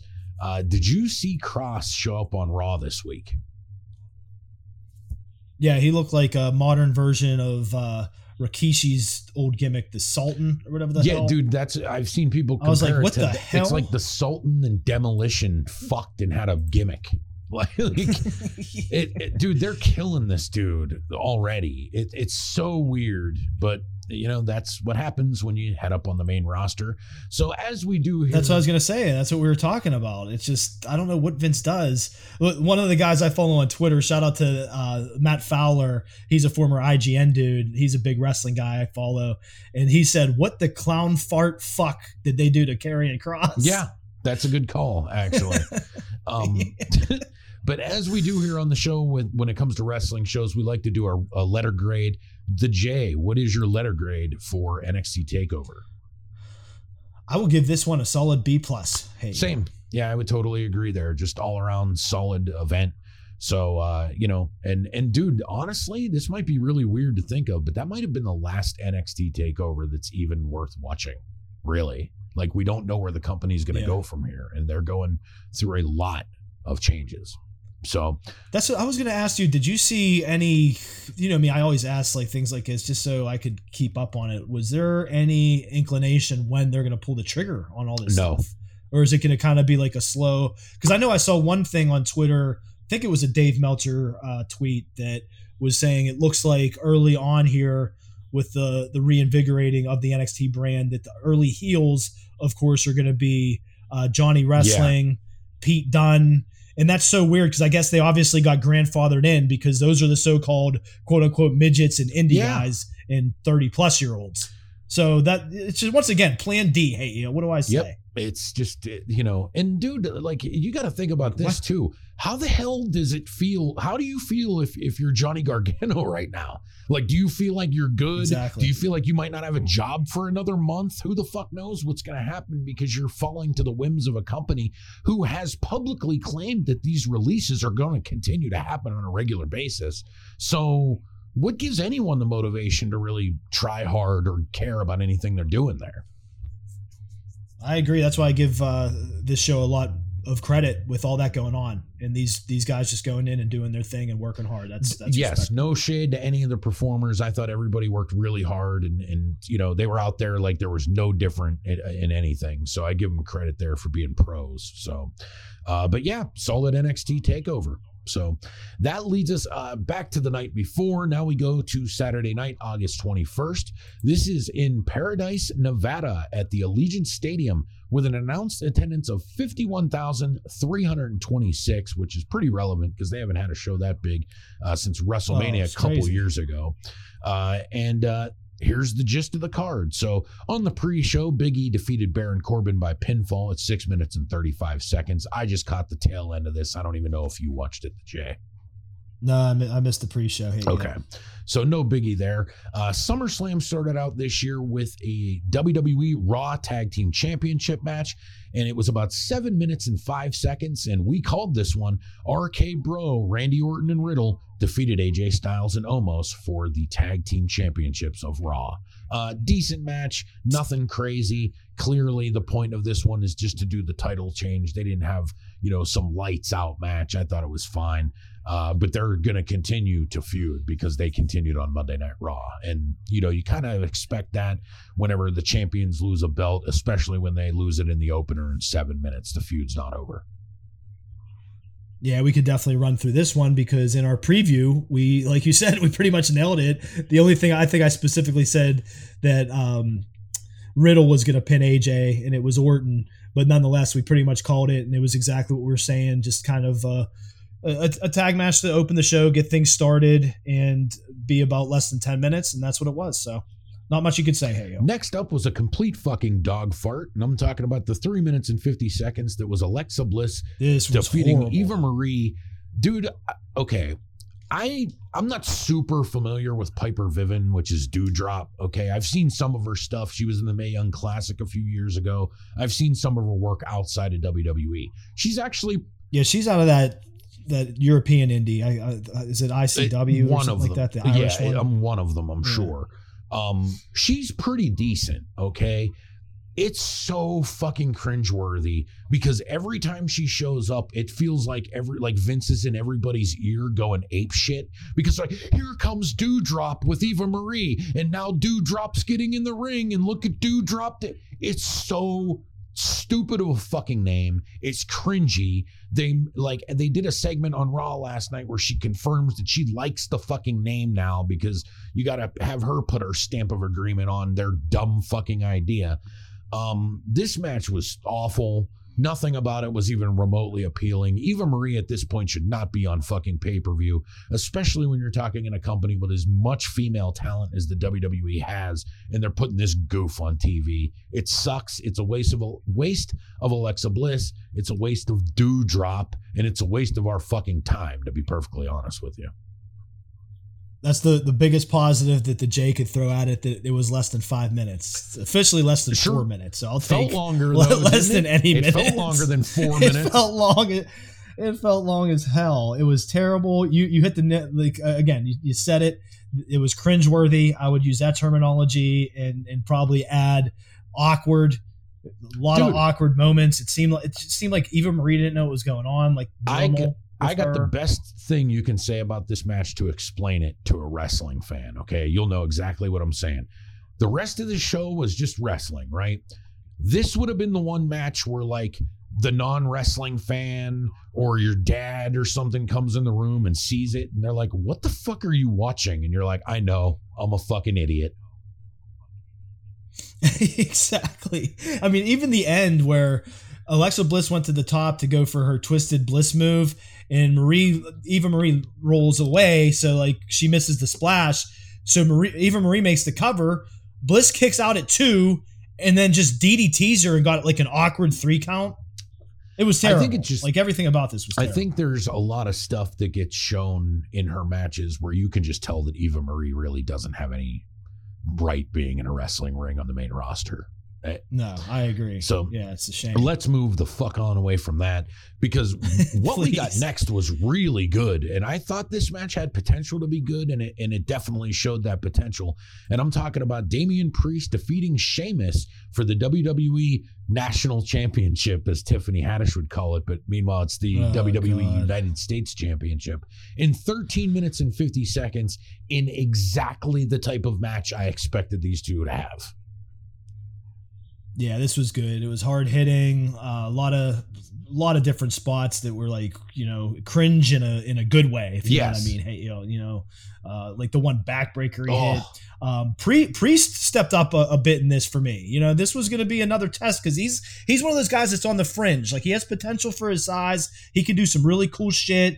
His character's okay. You know, he needs to kind of start to you know keep developing that a little a little better. But um, all all things considered, and that's why he was in this match with Sheamus because Sheamus is long story WWE vet, and they did really well together. They had good chemistry, and again, super hard hitting. I, I really liked most of this match, except for a couple blemishes here and there, but I'll still give it the overall thumbs And up. And dude, I gotta say this too. I was kind of impressed by this uh, watching a little bit of Monday Night Raw, but it looks like they are gonna pair up Damian Priest and Lashley in a feud, which I was a little surprised about. But I'm like, you know what?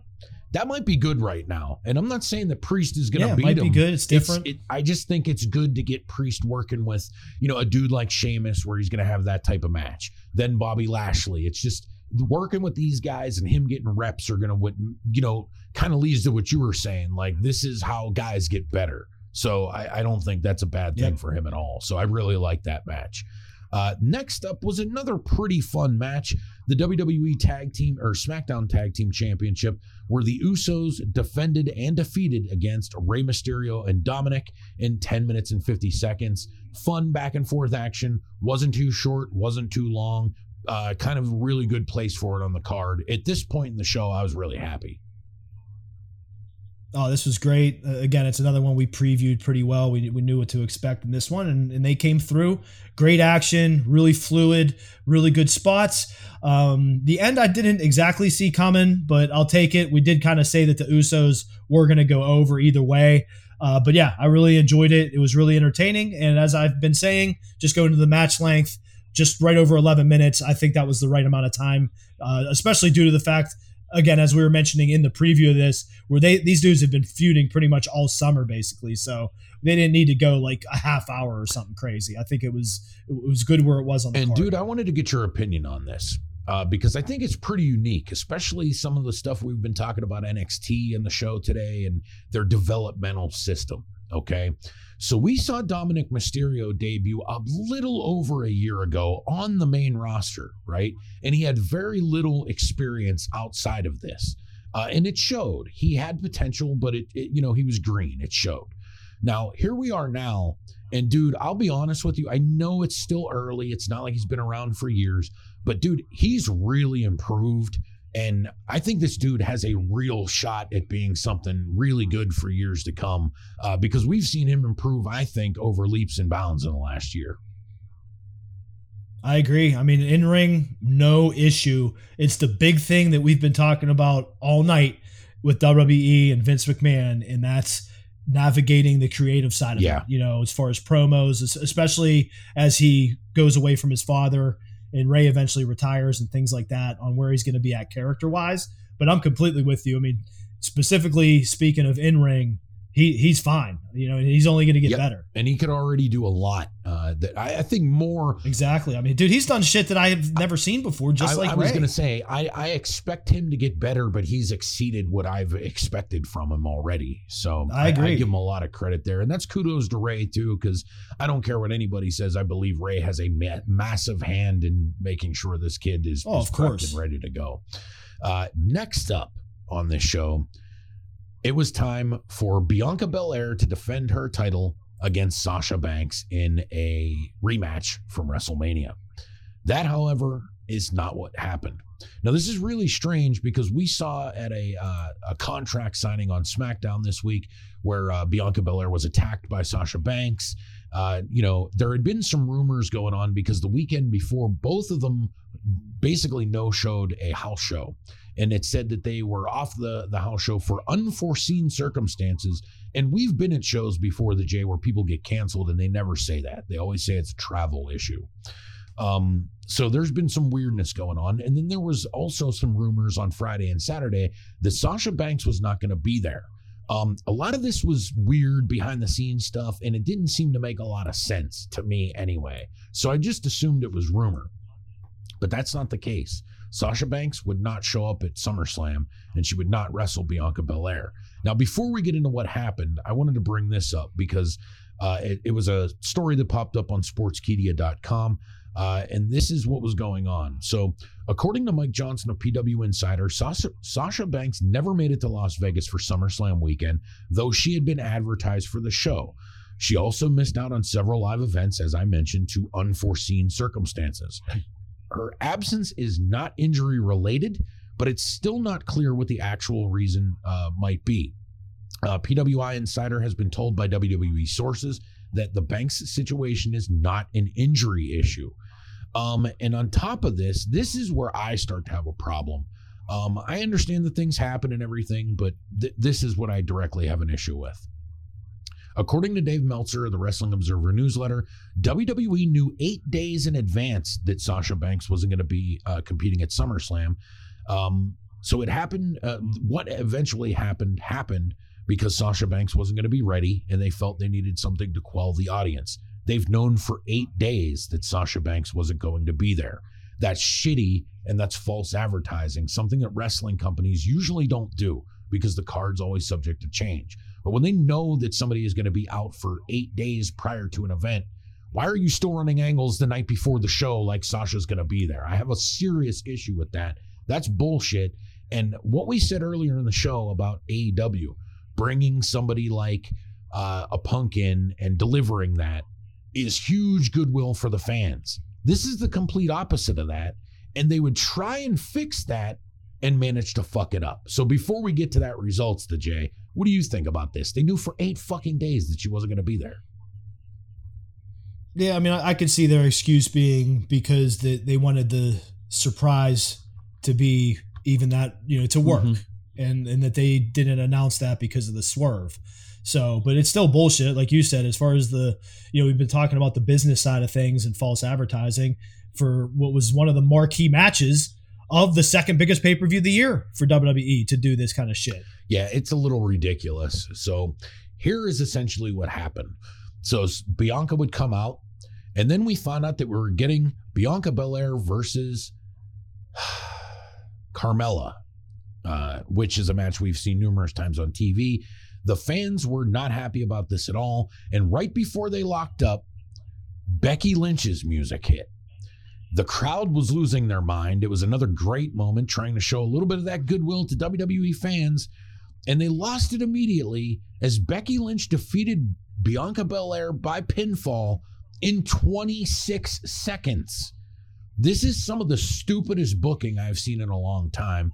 They've done a pretty good job building up Bianca Belair as a star since WrestleMania, and they completely shoot it in the face like this. And it just shows you, like I was saying, how tone deaf the WWE is, where they create this gracious amount of goodwill with their fans and they immediately shoot it right in the face. Exactly. There's a lot of problems I can have with this, but let me just go to my biggest issue. You know me and liking fresh matchups. It just kind of ruined that because, of course, they're going to end up feuding over the belt now, I'm sure, and they'll, they'll have their big match down the road here. Um, I'm assuming on a pay per view s- slot. However, when you're, you're doing this, you, you have to do something to cover up for whatever the situation is with Sasha Banks. I'm not even going to speculate on that. Like you mentioned, we we read what's out there. Uh, so you have to do something. Have Carmella come down. Just Bella Belair goes through her in 20 seconds. I wouldn't even cared about that. Then have Becky come down and face off with her. But to have an impromptu match like that and have her go over legit in 26 seconds, which I'm sure again I'm speculating and and just making assumptions, but I'm assuming on SmackDown they'll just explain that Bianca Belair was so Yes. shocked to see Becky Lynch, you know, that she just got caught really fast, and and that's the storyline excuse for her losing the title like that. But uh, again, it doesn't disregard how stupid that was, and in my opinion, it ruined the whole segment and pretty much ruined Becky Lynch's comeback in a lot And dude, you know this as well as I do that to get a person over as a baby face, you have to do things in a certain way. And if you use the excuse like she was shocked and wasn't ready for her, that's something that as a baby face makes Bianca Belair look like a geek. It's stupid. It's not how you build somebody up properly. Even a 10 minute match, like honestly, the way I probably would have did it was I would have probably had like a five minute match with Carmella. Then I have Becky come down. Then Bianca accepts the challenge. And in like 12 minutes, I have Becky win. And it was like, well, she already had another match that she wasn't prepared for. So it's two matches. It just kind of looks like the situation was loaded against her as a baby face. And I don't know necessarily if this is how you want to build up Becky because you're also bringing her back as a baby face. So it, it, it doesn't get her over. It makes her look like shit. It makes Belair's whole thing look like a fluke so far. And then Bianca Belair's beaten Sasha Banks. So it makes Sasha look like a goof by association, too. It's really stupid and amazing to me that the people that run the biggest wrestling company in the world don't even understand primary booking and how it works. It's really mind blowing sometimes how stupid this company could be. as the term we use on the What's Real podcast, Plan D. This Yep. is another classic WWE Plan D situation where, for those that don't know, we've talked about it on prior podcasts. It's basically the WWE doing the last thing that any of us long term fans would even think they would do storyline wise. And it's not good. You know what I mean? It's not like, oh man, they went a No, total different way. Yeah, they do the stupidest shit imaginable, and it doesn't stop here. So, next up on the card, we had a singles match that I don't think too many people, myself included, were really looking forward to. And we saw Drew McIntyre defeat Jinder Mahal by pinfall at four minutes and 40 seconds. And uh, yeah, who cares? Whatever. and even I just gotta shout this out because we were talking about it, and I I was kind of more interested than in, than you because I had ca- caught a couple things uh, regarding this guy leading into the Olympics. But right before this, they had the two Olympic gold medalists uh, Oh, from yeah. represent the USA in wrestling, Tamyra Mensah-Stock and uh, Gable Stevenson Stevenson that we've already talked about. And my God, was that the most awkward thing of all time? They just had them come down the long ass stadium rampway as people like clapped. They didn't do an interview or anything. It was the most awkward. Uh, you used the word. I'll keep using it. Cringy thing that they could have done, and I just didn't get No, that. well, it's I just looked at it as like, wow, we really want this Gable Stevenson dude, so we got to kiss his ass and give him a segment on SummerSlam that makes no fucking sense. Which, by the way, yeah, just have him walk to was the a ring. recurring theme of the evening. Earlier, as I mentioned, Tiffany Haddish called the United States Championship the National Championship. Uh, Mario Lopez was another backstage interviewer, and that Uh, I texted you that about was that. weird. Jeez. We would later on see a show, uh, a, a bit of moist TV where Xavier Woods would come out looking and dressing like Razor Ramon, like uh, just a bunch of shit we didn't need on this show for any reason at all. Like we weren't really trying to deal with this at all, but here we are. Um, and to to plow through the match at hand here, hey, you know, that, that you had talked about McIntyre and Mahal get back on track. I'll plow through the review like Drew McIntyre plowed plowed through Jinder Mahal in four and a half minutes. It's just another WWE thing that you just mentioned. Why is this shit even got to be on here? Give give a different, bigger match more time. I mean, it's four and a half minutes. Why do you even need yeah, to do it? it just you know just to get more guys on the show. Get guys on the card. Next yeah. up was the triple threat for the WWE Raw Women's Championship, and in 13 minutes and four seconds, we saw Charlotte Flair defeat Nikki Ash and Rhea Ripley by submission to win the Raw Women's Championship. This kind of felt like another match just to get the belt on Charlotte. Uh, Charlotte did great. I have no problem with her in the ring. She does really well. Um, but you know, are they actually going to give Charlotte a run this time, or are they going to take it away from her in a week like they always seem to do every time she wins it? Yeah, yeah, this was a good match, fun and entertaining, good time, uh, good storytelling, some really good moves. Uh, I, again, this is at one point where we were texting with each other while, while we were watching the show live, and Charlotte did her like spinning moonsault from the Oh. top rope to the floor and absolutely destroyed Nikki. Uh, Nikki got very lucky there, and all due respect for uh, for her toughness there. That was a great spot. But yeah, I just didn't really get this in the preview. We figured Nikki would go over just storyline wise. Why why hot shot the belt back and forth? But for whatever reason, that's what they did. Maybe, just to keep giving Charlotte Flair multiple title wins so that she could proclaim herself as the the the woman in history with the most titles, like her dad. Kind of part of her gimmick because that's what she's doing now. She's saying like she's the cut above because she has the most title wins. So I don't know if that has to do with it, but that kind of surprised me. But overall, decent match. Yeah, it, uh, you would think something like this would have got a little bit more time, but you know we have to save time for stupid fucking segments that don't even need to be on the show. Uh, next up was one of the matches I was really looking forward to. I mentioned it last week on the show. We saw Edge defeat Seth Rollins by submission at 21 minutes and 15 seconds. Uh, everything in this match was awesome from Edge coming out to the Brood entrance. Uh, just these two guys work together very, very well. And this was one of the matches, too, that just felt like they were kicking everything into high gear. Like the the earlier matches, there was good stuff, but this is the first one that I felt like they were working on another level.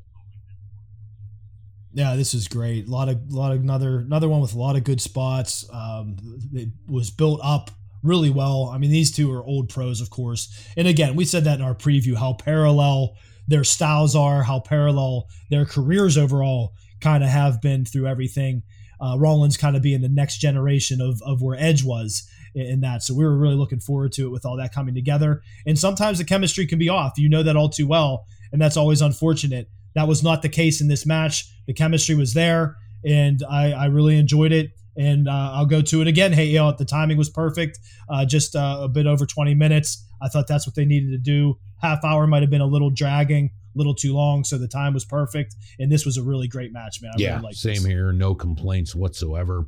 Uh, next up was the singles match for the WWE Championship. We saw Bobby Lashley defeat Goldberg via referee stoppage at seven minutes and 10 seconds. I hated this match. It pissed me off. Um, there was a point in the match too where uh, Lashley was uh, just waffling uh, Goldberg with a chair, trying to fuck up his leg. We saw Goldberg's son jump on his back in the match. And dude, I literally said to myself, no joke during this, Lashley should seriously pop this kid's head off and kick it in the crowd. Like, murder this goof. what is happening here? Lashley has been built to look kind of like what Goldberg used to be years and years and years ago. And they do something like this. And it's, it's again, tone deaf booking, they're going to continue this fucking feud and no one wants to see this again. No one. I don't know anybody that's like, well, that's a really good feud. I love how they're built. No, it makes Lashley look like shit. Goldberg looks like a goof. I don't understand why they won't have Goldberg lose clean unless he's wrestling in Saudi Arabia and has a fucking awful piece of shit match. But this sucked. It shouldn't have been on the fucking show from to begin with. And dude, I'm not even the biggest Bobby Lashley fan, but I actually felt bad for him on Sunday. He deserves better than this. Yeah, there was a, a chance they could have did something with him. As we mentioned, we we just wanted him to destroy Goldberg and just become the proverbial wrecking ball heel that we are hoping that they could book him as. And that didn't happen at all. It was exactly I have to say it again. What we previewed, we, we pretty much called it. I, I think I specifically said this is going to be between five and ten minutes. It was about seven and a half, and uh, yeah, it was terrible. Like my, I watched it with my son. He's like asking me what happened. I, I know wrestling well. Trust me. I'm not thinking Goldberg was really hurt, but it was so bad. There was part of me thinking that he was really hurt. Like, why would they end it like this? But then once Gage got in and, and got put in the hurt lock, I was like, okay, they're gonna continue this, and it, it gets uh Goldberg getting out of there without being pinned or, or whatever. So uh, it's just, yeah. Dude, One sentence that I don't think I've ever said? The the WWE championship match that was seven minutes and 10 seconds was way too long. like, yeah. Yeah, it's Jesus, it's it's ridigious. But as you were talking about the wrecking ball heel, uh, yeah, this is what happens when it works correctly. Because in the main event, we had a singles match for the WWE Universal Championship. They, of course, had to add a stupid stipulation that kind of gives away the finish on SmackDown, where if Reigns lost, he would have to leave the WWE. And of course, we saw Roman Reigns defeat John Cena by pinfall at 23 minutes even in what I thought was probably the best match of the night. And of course, after Roman Reigns defeated John Cena, we saw Brock Lesnar make his return as a babyface. Um, now, this match was great. And I gotta say, dude, babyface Brock run looks like it's about to be a shitload of fun. I'm super excited to see where they go with this. And oddly enough, with a lot of the bad shit that I mentioned earlier in the show, this is a really good way for them to go off the air. I really enjoyed this main event. Great match. Great fucking job by Cena. Dude, I think Roman still doesn't get the credit he deserves for being as good as he is because this dude has been having really great high profile matches now for years. Yeah, he, he took over for Cena. did. basically just the workhorse of the WWE, and he's doing it extremely well. And we can't praise his heel run enough. Uh, of course, you know being paired with Heyman just adds to it. But it's it's great, man. Tribal tribal chief, all hail the tribal chief.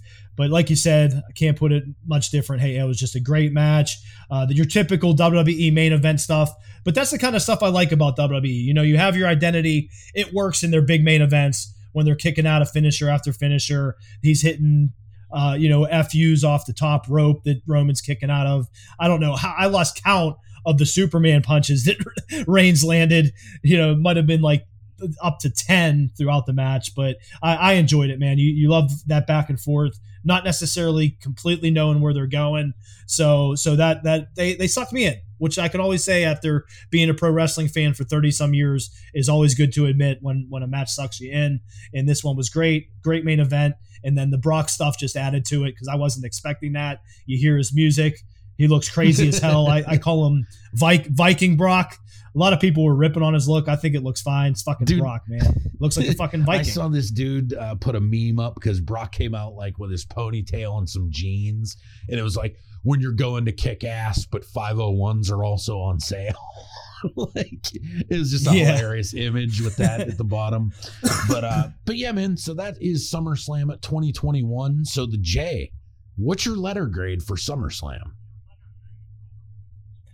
Yeah, this one was tough because it was all over the place, you know, and, and that's one of the things that we we say a lot here with WWE pay per views. They're just so goddamn long. This one went on till twelve thirty. I, I had fully admitted to you, hey, I'd watching it with my young son. Son, we both fell asleep, and I finished the uh, last two matches the next day. so thank God it was on a on a Saturday, weirdly and rarely. Uh, but all things considered, I was still entertained. There was there was more uh, good than bad, I would say, overall in the grand scheme of it all that said and done, hey, uh, the Jay's going with a B minus. See, you were much nicer uh, than me for this one, so I, I was uh, thinking that. Now, yeah. here's where I'm standing with this one. I thought the main event was really good. Um, I thought the WWE Championship match was garbage. Uh, I thought Edge and Rollins was really good. Uh, but then, you know, you get the shitty taste in your mouth with the Bianca Belair and Becky Lynch match. Um, the Charlotte, uh, you know, the triple threat was okay um, weird booking, as we mentioned, a lot of nonsense on the show with like McIntyre and Mahal and the the dog fart that was Alexa Bliss and Eva Marie. So for this one, even with the good stuff, I'm to give this one a C minus, almost bordering on a D because that that moment with the women's title and Becky Lynch, they fucked it up so bad. It's almost a miracle the show wasn't completely ruined from that point forward. So, you know, just and this is SummerSlam. It's one of the biggest shows they do every year. And unfortunately, I was a lot disappointed in a lot of the stuff that I saw, even though there was some really good matches and the stuff that you thought did deliver uh, actually did. So, but yeah, it's a it's a poor job by the company when I thought that the guys worked really hard. So that's why I'm going to go with a C minus on that one. So, hope you guys enjoyed this absolutely epic wrestling coverage, including SummerSlam. Uh, but we are going to take a quick commercial break. And whenever we come back, we're going to be talking some HBO's Hard Knocks episode three. So stay tuned, guys. We'll be back right after this on the What's Real podcast. Join us next week for episode 84 of the What's Real podcast. It's a huge preview of the next big AEW pay per view, All Out. Then it's followed by the beginning of the huge What's Real NFL coverage as we start to preview NFL's 2021 season. And it doesn't stop there with the NFL because we're going to take a look at the final episode of HBO's Hard Knocks. And on Thursday Night Prime, we're going to take a look at the classic from 1989 with Stallone and Kurt Russell. We're talking Tango and Cash. Hey, everybody, this is Herman Jane, the Real Podcast, and I'm here to talk about Goofs R' Goofs for the 84th episode of our great podcast, where the guys talk about things like tortoises killing chicks, 2021 being the year of the brawl, and what's an animal the dewormer, guys? I don't even know what that is, but stay with us with Goofs R' Goofs. All that and more next week on episode 84 of the What's Real Podcast.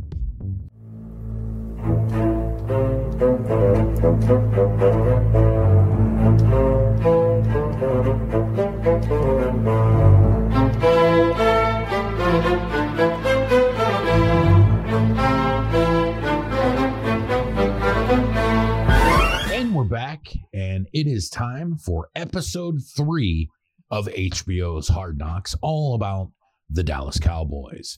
Um, we talked earlier in the show a little bit about Dak Prescott possibly not playing this year or missing a lot of the season or not being the same because of some injuries. So we're going to get into that as well. But dude, I would be remiss if I didn't start this out this way. Um no joke. The beginning of this episode is the best thing I've ever seen them do on HBO's Hard Knocks. And I'm talking about The, the drone. the drone shot. First and foremost i knew that they had a campus okay? Like i've heard people refer to it as the campus a bunch of times right? So if you're not an idiot you probably know what a campus is to some degree. But this is the first time i've seen it in living color type of a deal i cannot this place is unbelievable you want to talk about like a mecca of football holy shit dude insane. Yeah, and it just this episode. Uh, there's a lot of Jerry Jones in it. I mean, not a ridiculous amount.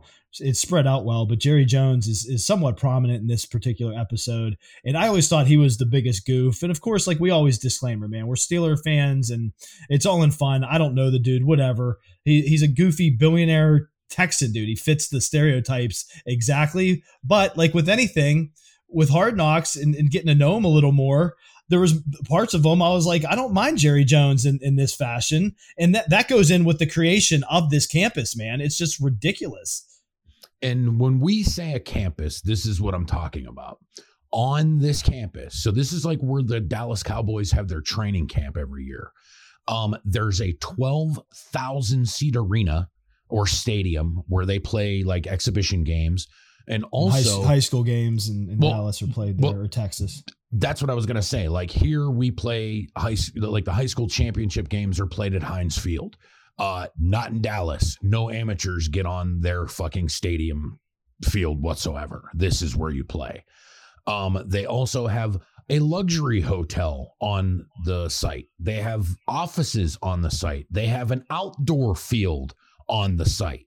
Um, and dude, check this out. I was reading this uh, and I, I wasn't even going to use this, but it was so good that I thought it was perfect. This is from NFL.com, and they're breaking down the episode, and it says, "Let's start with the drone shot." This is what got me really getting into this.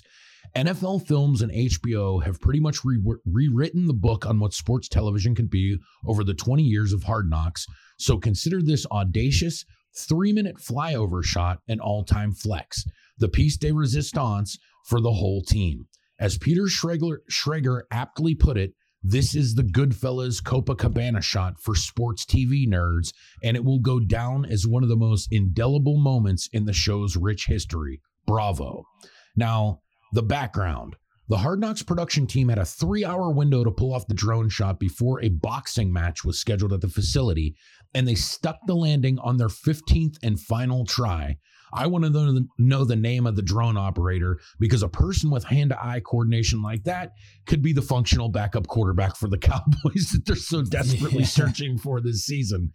Uh, which kind of leads me into this. Um, as you said, the Jay, more of this episode seemed to be about Jerry Jones, uh, some of the goings on, you know, in the office and things like that. A little bit less of actual training camp, and of course, they cover their entire preseason game. Um, now, this is what was a giant red flag, red siren. I don't know if you see it this way, the Jay. So give me your opinion. So what we talked about early in the show with Adam Schefter bringing up the point that Dak is hurt and there's something going on more than meets the eye. They one of the announcers during the preseason game even said, uh, "Forget about what people were tweeting. Dak is all right." Okay, but isn't it funny how we did not see anything of Dak in this episode except for him in the film room? Nothing. Yeah. Yep, very little. Just a flash on the the practice field at one point, and then and then yeah, just in the film room, he was talking shit. That was pretty funny. Dax Dax is another weird guy. like he was talking he about is. how he's he they, they brought up the mascot pumping everybody up, the Dallas Cowboys mascot. He's like, man, I'm scared of mascots, and he like goes on this whole diatribe about how people in costumes freaked him out, like even to the point when he was like not just a kid but like a teenager. it was it was just pretty funny. I don't no disparaging Dak here.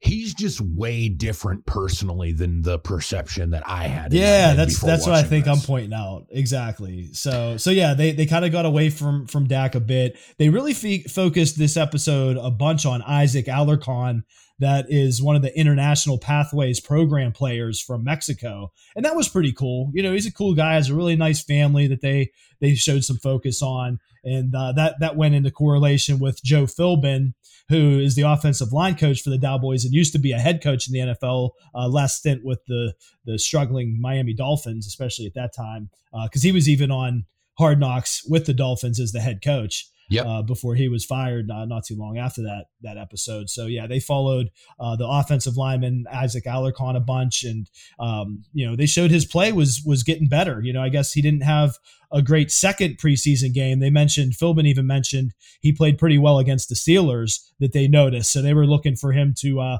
start playing even better and maybe make the team. And I guess he didn't have too great of a game in the second game against the Cardinals, but it seemed like he played a pretty good game here in the third preseason game that was featured against the Houston Texans. So, so that was a big part of it. And then they also followed uh, Stefon Diggs of uh, the Buffalo Bills parish, um, one of the best receivers, if not the best receiver overall right now in the league. His brother Trevon Diggs, and uh, he had a really cute little son, which as a father of a young son was was touching and, and all that was was cool too. That's one of the aspects, you know, both of these personal stories on these two particular players that I like about Hard Knocks.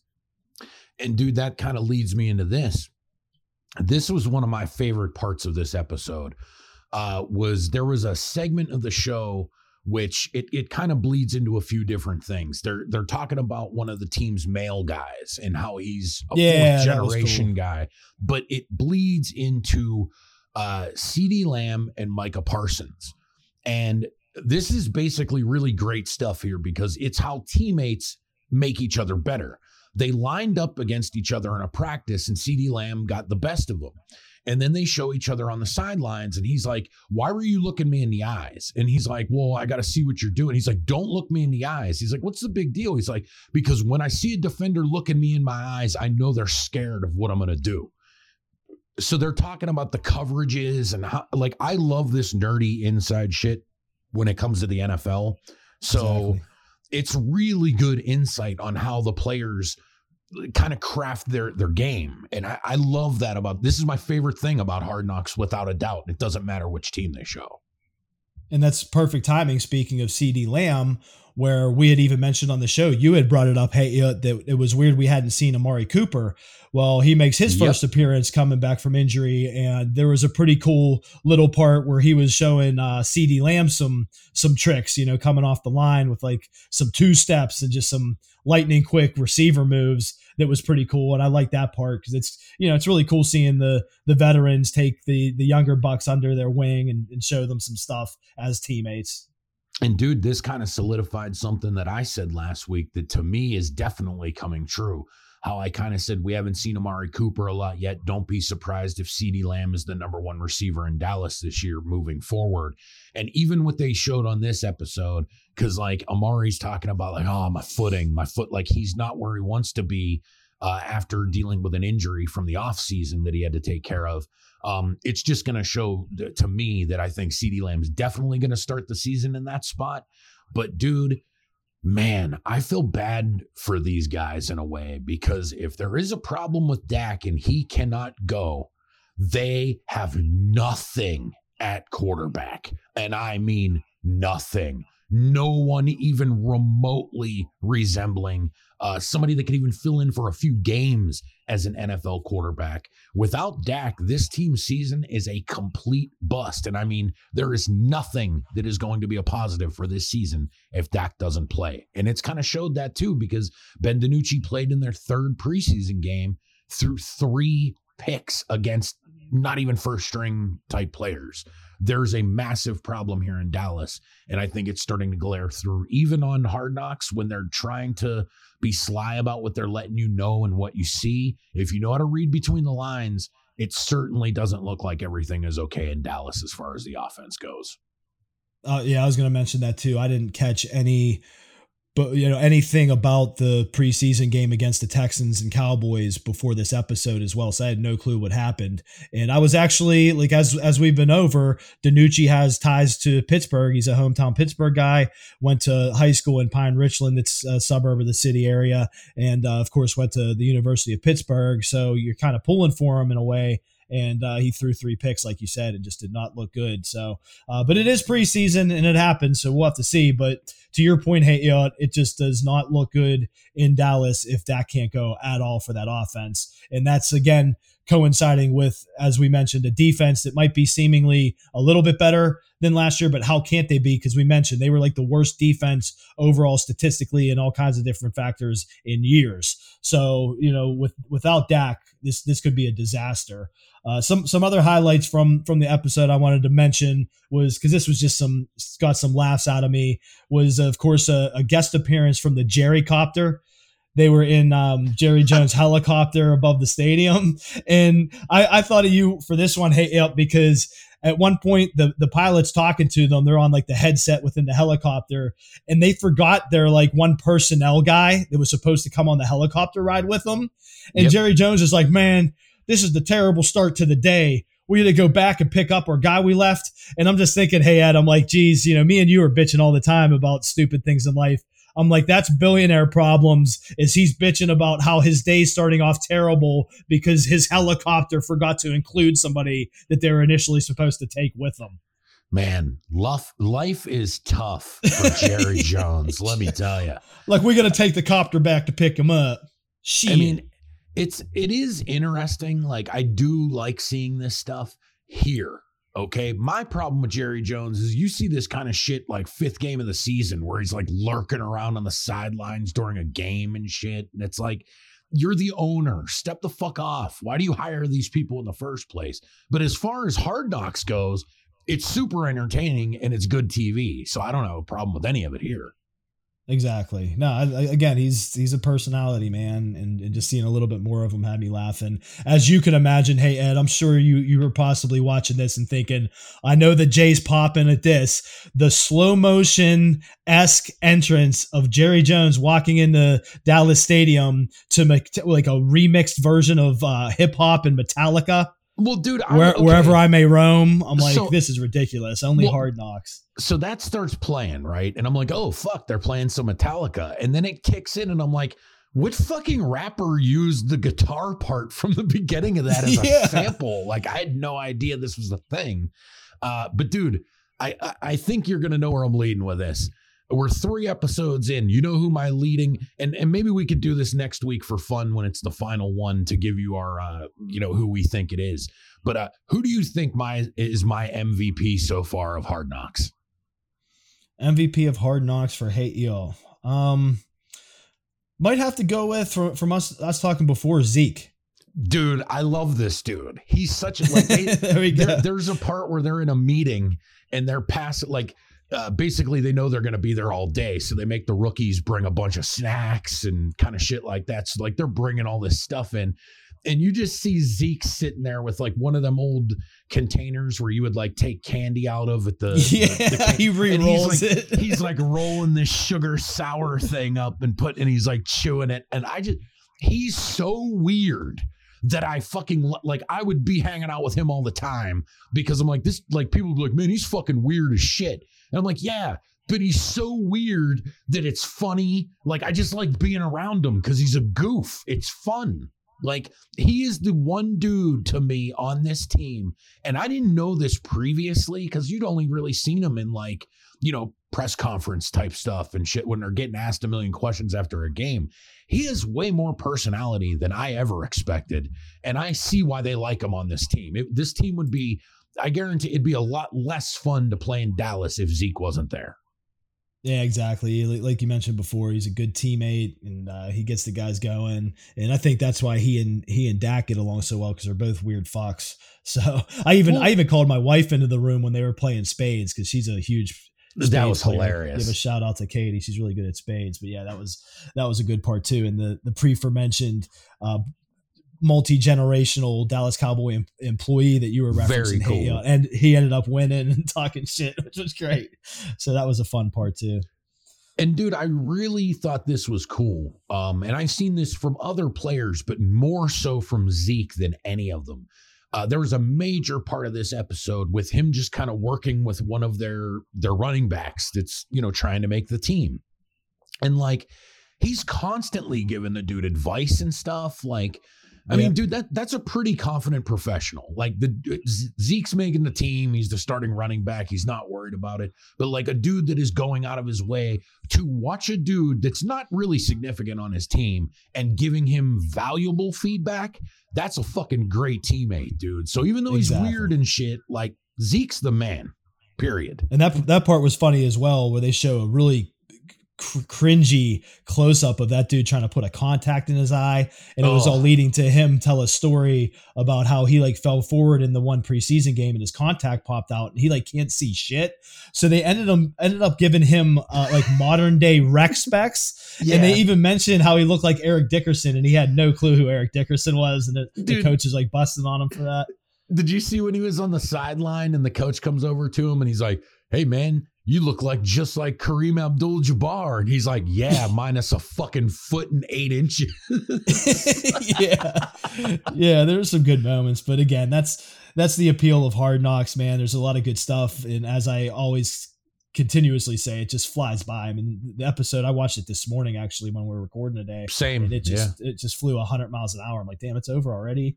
Just love the show, man. It's, it's great. And uh, this one was another entertaining episode and you think this episode went fast, we got one more next week, and that's it for the season. So, you know, it, it, the season of Hard Knocks go, comes and goes very quickly.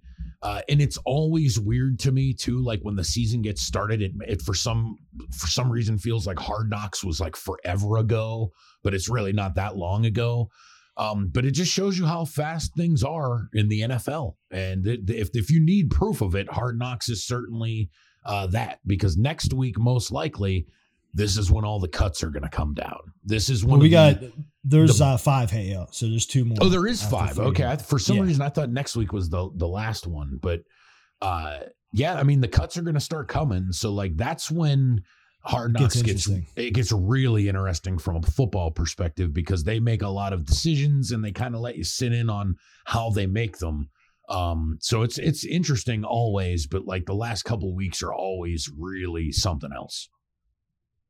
Exactly. Yep. We're, we're going to knock out the last two in the coming weeks, but Hard Knocks Dallas Cowboys is uh, thumbs up from the J. Really enjoying it. Absolutely, man. Me too. And I look forward to the uh, the next couple here for sure to end out the season. So uh, that is it for our Hard Knocks uh, episode three coverage. Uh, we are going to take a quick commercial break, and whenever we come back, me and the J are going to take a look at, uh, and this is odd for me, I know, a superhero movie, uh, specifically James Gunn's 2021 Suicide Squad. So stay tuned, guys. We'll be back right after this on the What's Real podcast. Hey, Yins, guys, this is the Jay from the What's Real podcast for our official sponsor, Churchill Pictures. Churchill Pictures is a Pittsburgh based film production company founded by Damiano Fusca and Jared Bajoris. Check out churchillpictures.com for all kinds of information about the company and their work. The website contains dozens of videos, including short films, movie previews, comedy sketches, the entire documentary UCW, The Greatest Show You Never Saw, exclusive independent pro wrestling matches matches, links to view or purchase their two feature films, Deference and The Unsung, the entire history of the What's Real podcast, the Film City podcast, and so much more. Check out ChurchillPictures.com today and also check out the official Churchill Pictures YouTube channel. Search for Churchill Pictures and please subscribe. Also, follow Churchill Pictures on all social media, including Facebook, Twitter, and Instagram. Churchill Pictures. Picture the possibilities.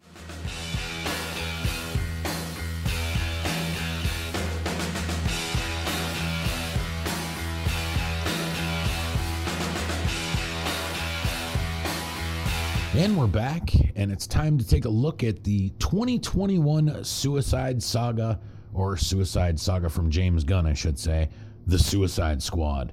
Uh, supervillains Harley Quinn, Bloodsport, Peacemaker, and a collection of nutty cons at Belle Reve Prison join the super secret, super shady Task Force X as they dropped off at the remote, enemy infused island of Corto Maltese. Um, now, as I mentioned a lot of times on the show, I'm not a big fan of superhero movies, but I was interested in this because of James Gunn, the director. Um, after getting into a little bit of an issue and getting dropped by the folks at Marvel, uh, DC was none too happy to pick him up and bring him into the fold for the Suicide Squad. Now, I knew some stuff about the Suicide Squad, but other than what I'd seen in the previews, I didn't know a whole lot. Um, but yeah, I uh, I can't say that I was super thrilled with this one, the J. I have a ton of problems with it actually. Um, but dude, it was really bizarre. Now, maybe you're better at this than me. Did you you now you've seen the original Suicide Squad, right? The movie that came out just a few years ago. Yeah, a few times.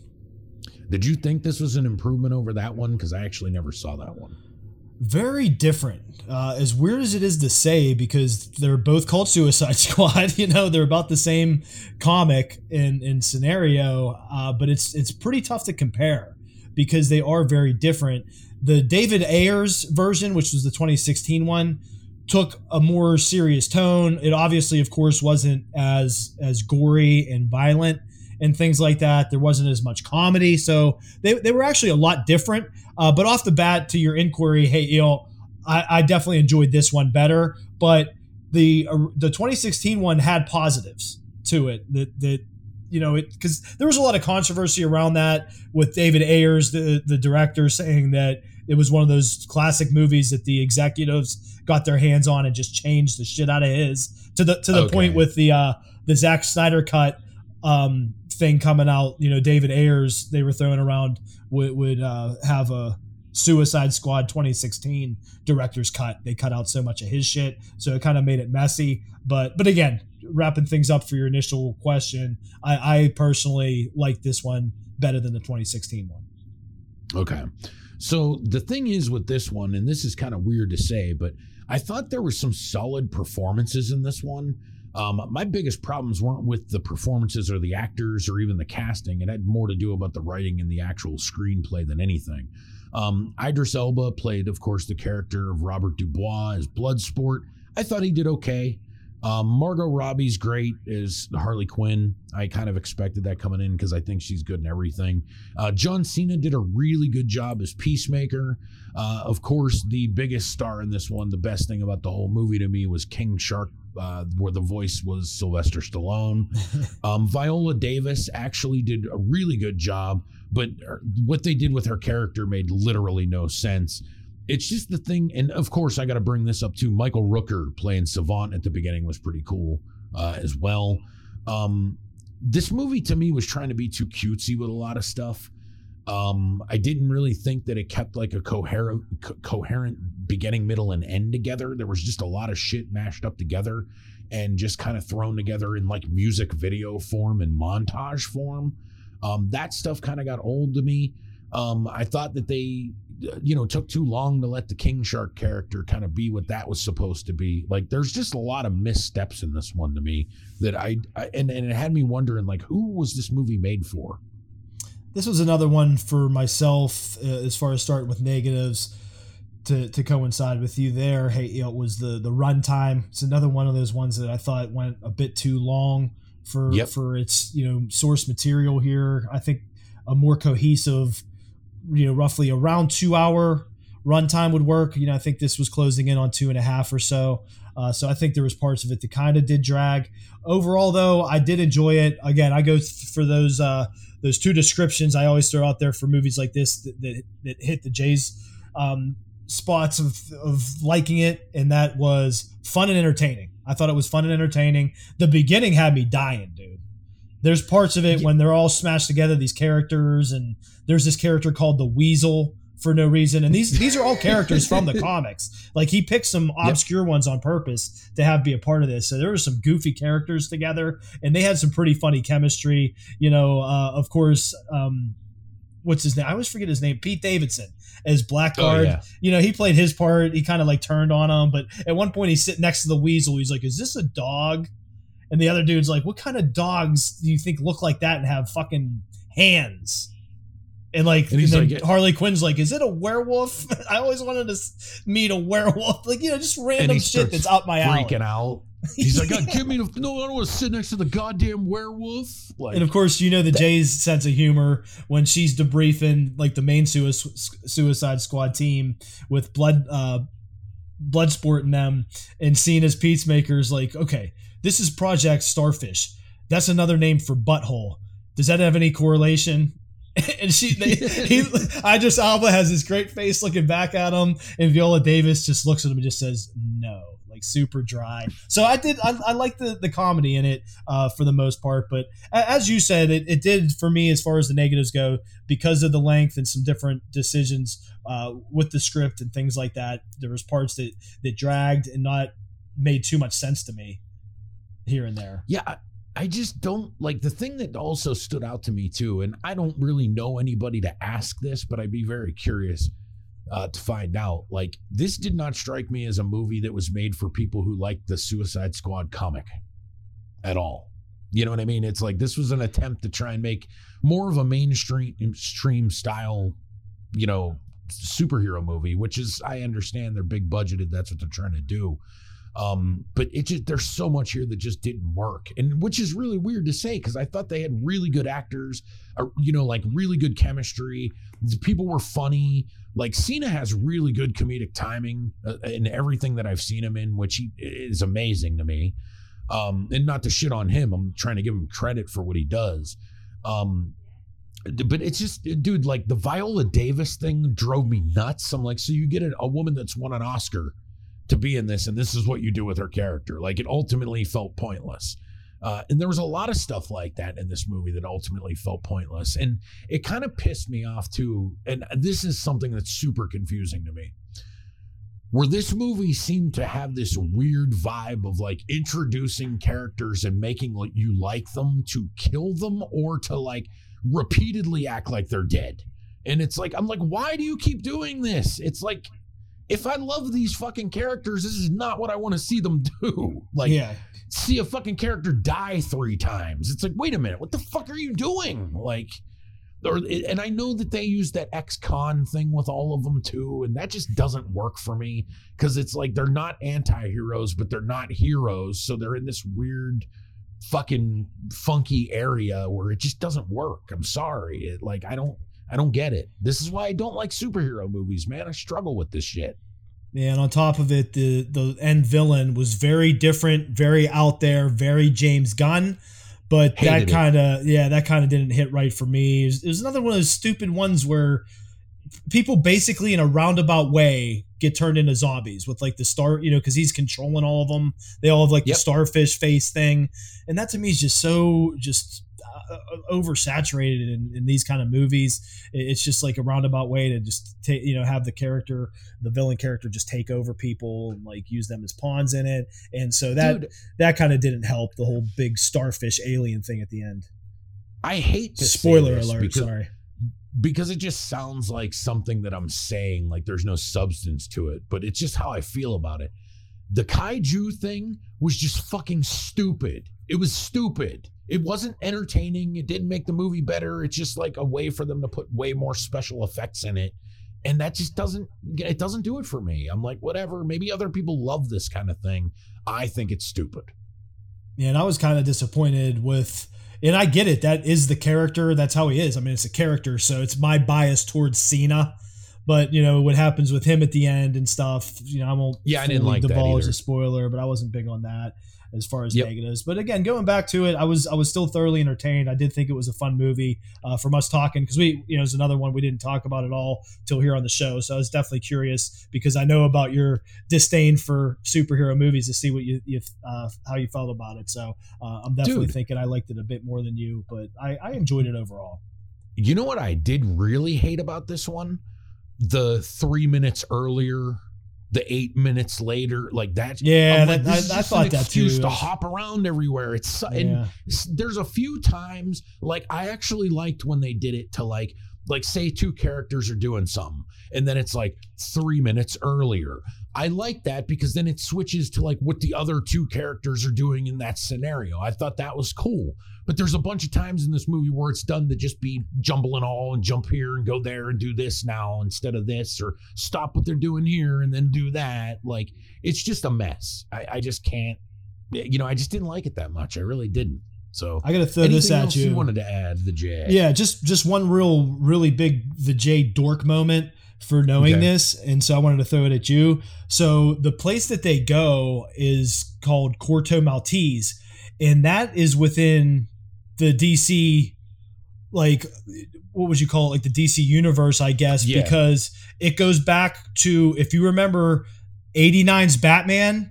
Where Yep. Vicky Vale's character was like this hardcore photographer, and Michael Keaton's Bruce Wayne even says to her when he first meets her, he's like, "Oh, he's like, you were the one with uh, that went and took all those crazy photos at Corto Maltese."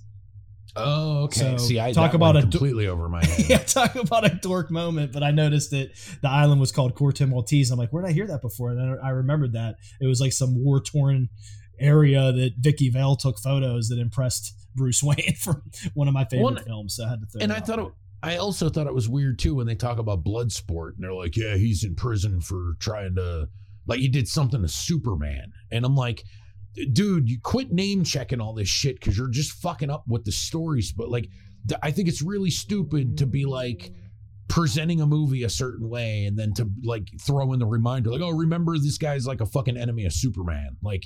That's dumb. It's not the right time to do that. I don't know why they felt the need to do it. And you're never going to see the Bloodsport character show up in a Superman movie because they can't even fucking make Superman movies because it's so nerve wracking for them.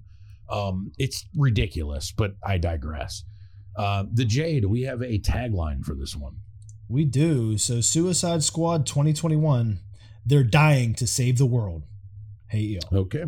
So, uh, you, would you like to give your five star rating scale score for this one, the J? Out of the five star rating scale here on the What's Real podcast for film, I'm giving this one Suicide Squad 2021, James Gunn and the the, the boys and girls a three star rating.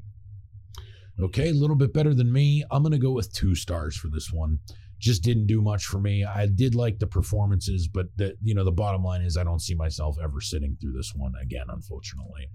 So I tried, guys. You can't say that I refused. To Yeah, I was gonna say movies. that. I tried. Appreciate you trying. Yeah. So, you know, we give it a good old uh, college try, if you will. So, it is time. Oh, look at that, the J. You see it? You ready? Yep. I'm getting ready. Oh, yeah. Yeah. I got it. Get him! Come on, motherfuckers! Bring it, Come motherfucker! on. Let's go, motherfucker! Not Not this week. fuckers. Take it after the The boss. J. Ninjas to the left. Get them. Got them over here. It's fucking weird alien shit. Ah. Yeah, baby. Ooh, talk about being pumped. We I'm unscathed this week. Hey, yo. So all Feels we're gonna do, we're gonna kick back. We're gonna have a few cold ones while you guys take a quick commercial break because we're gonna be right back with fucking Thursday night prime, and we're talking stone cold. So hang out, everybody. We will be back. Uh, we're just gonna be chilling here, so super easy this week. Uh, we'll be back right after this on the What's Real podcast. This is Ed from the What's Real podcast for Hyght Apparel, your one stop shop for fashion retail. For one of a kind shopping experience, stop by Hyght Apparel. Founded by Eric Walker, our business brand is based around people who are of average height, 5'10 and under. We will have the season's greatest fashion picks. Whether you're on the lookout for men's clothing or accessories, stop by and browse our latest collection. That's Hyght Apparel, H Y G H T apparel.com. Again, that's hyghtapparel.com. It's time for Thursday Night Prime.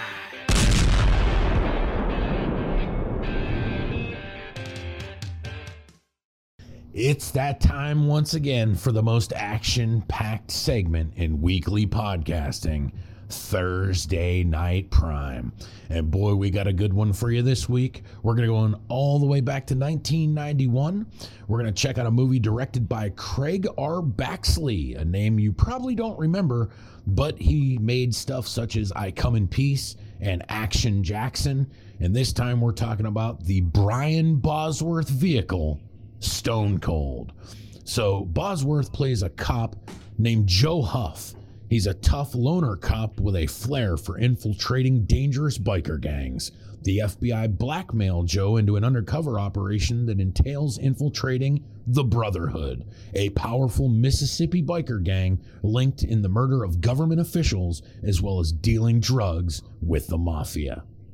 Uh, of course, Brian Bosworth plays the Joe Huff slash John Stone character. We see Lance Henriksen show up in this one as Chains. William Forsythe playing the wonderful psycho role that he plays so well as Ice, uh, and plenty of other biker stuff altogether. But there's one thing I had to bring up to you almost immediately, the J. So there's a scene where uh, pretty early on where Bosworth goes to like this biker rally, okay, because he has to try and infiltrate him, and he's starting to meet a lot of these guys for the first time. And they throw him in a pen with a guy who we've seen periodically through the beginning of the movie having like fights, or it kind of looks like wrestling matches, but there's no ring. There's just Yeah, and, he, and the dude looks like them. he looks like Kenny Omega. now, so you don't dying. know, you do not know who this is. Nope. So I'd seen Stone Cold a bunch of times. It's been a really long time since I've seen him, uh, since I've seen it. But I was watching this and it hit me right away who this guy is.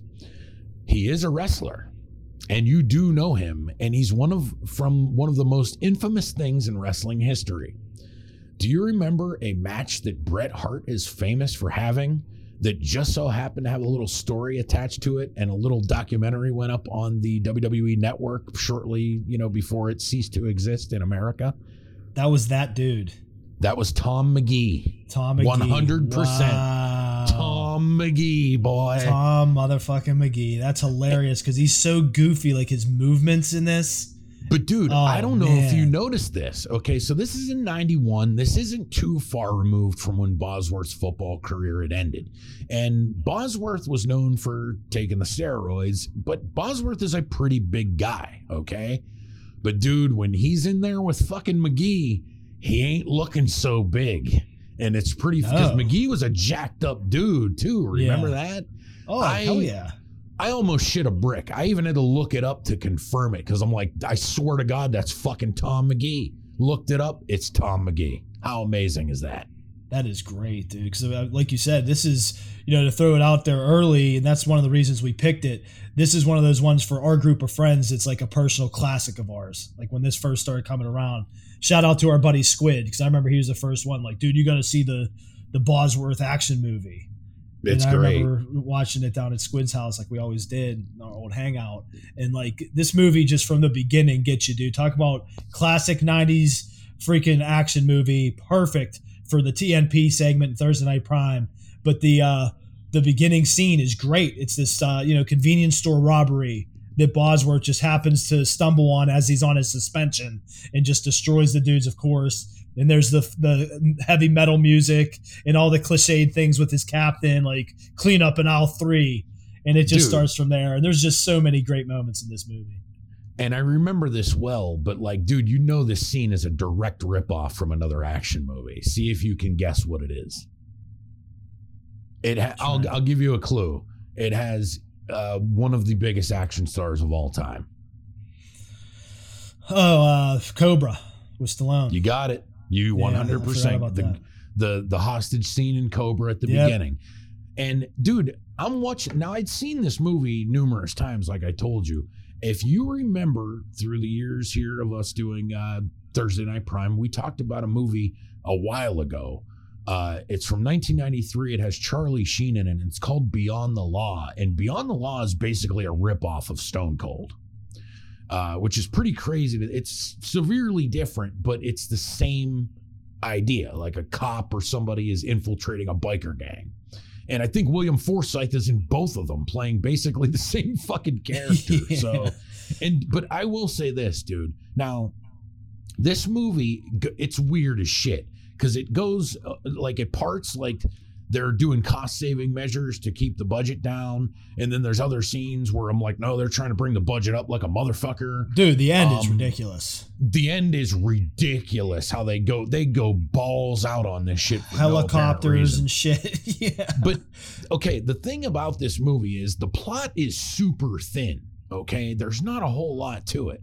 But what you get though is like Bosworth's pretty good at playing the fucking action hero type dude. Okay, uh, Forsythe is fucking like a force in this thing, and He's so is. Lance Henriksen. Yeah. When Yep. they're both on the screen, it's like, dude, these dudes are the biggest piece of shit scumbags that have ever walked the earth. Uh, they involve the mafia storyline into it kind of haphazardly and lazy, but it still works really well for what they're trying to do. Yeah, and they take them these head. Yes, it's it's like, dude, they're the thing is, man, they like like I love the scene at the beginning too, where like they introduce Forsythe's character, where dudes are literally putting beer can full beers on their shoulders and heads, and dudes are shooting at them. Like they're pretty, they're trying to get across to you pretty early on that these dudes aren't just dangerous; they're fucking nuts. So. You, you, and it's really bizarre because you'd think somebody like Bosworth really wouldn't be able to hang in scenes with these guys, and he's nowhere near the actor they are. But it kind of reminds you of like just how much charisma Bosworth used to have. Yeah, he plays his part for it, for sure. And- then- And you know what I don't remember though about this? This is, cr- and I'm not trying to give away the ending or hop around here. They kind of set this one up to be like a franchise. oh yeah, for sure. Joe Huff was going to be a a full on franchise character, and you know that's what that's what was weird from this. It was just one of those ones that didn't catch on. Like we loved it. Not a lot of people I feel know about it. You know, I'm sure people do here and there, but it's one of those ones that yeah, just didn't happen. Bosworth went on to do a handful of other action movies kind of parallel to this, but none of them I because I remember getting excited like are there going to be other really good Bosworth action films like Stone Cold and not one of them came anywhere near close to Stone Cold. And it has to do with everything we're mentioning like guys like Lance Henriksen, William Forsythe, the freaking what they put into the end with all the shit blowing up and just complete carnage and just craziness. So it, it was tough to live up to but yeah he, he couldn't repeat you know Bosworth what he did here in Stone Cold and they're really good at this. The thing that I like about Stone Cold, and I always like this about it, it just kind of reminded me rewatching it. The thing that's really good about Stone Cold is the fucking pacing. There's always something. yeah that's dude the, the movie's something so easy going to on. watch They don't get bogged down with like a like they kind of play into it like there's gonna be a potential love interest. They're like, fuck that. We ain't bogging this shit down with the love interest. We could put a little bit here and there, and that's good enough. Like this movie got to keep moving, keep moving, keep moving. And that pace to me is what really makes this one a winner because it's I not agree there is some comedy and stuff in this one. It's not like our usual unintentional comedy. It's really impressive how much of this movie that just does it makes every movement the right way it's supposed to make. Yeah, because Sam McMurray is Lance, his like FBI quote unquote partner. Great is, character. is great. Yeah, great comedic in it, and like kind of becomes a badass by the end, you know, Yep. in a way. And then They do. uh, they hit the tropes very well. Like not in an annoying way. It's like, oh, yep, there we go. Yep, there we go. Oh, we got that one too. Yep, I like this movie. I'm good. Like that's what's great about it. It knows Dude. what it is and it delivers what it's supposed to be. remember we we talked about on the podcast. Uh, we just had a brief cool thing. It's one of those ones you stumbled on, uh, like on social media, and you thought it would be good to bring up real quick for like a little little talk on movies that you know you've seen ten times in your life. Okay. Stone Cold, I would add to that, dude. I've watched this at least 10 Ah. times. Watching this again, I'm like, dude, I've watched this probably 10, 11, maybe 12 times. Because I always I- loved it.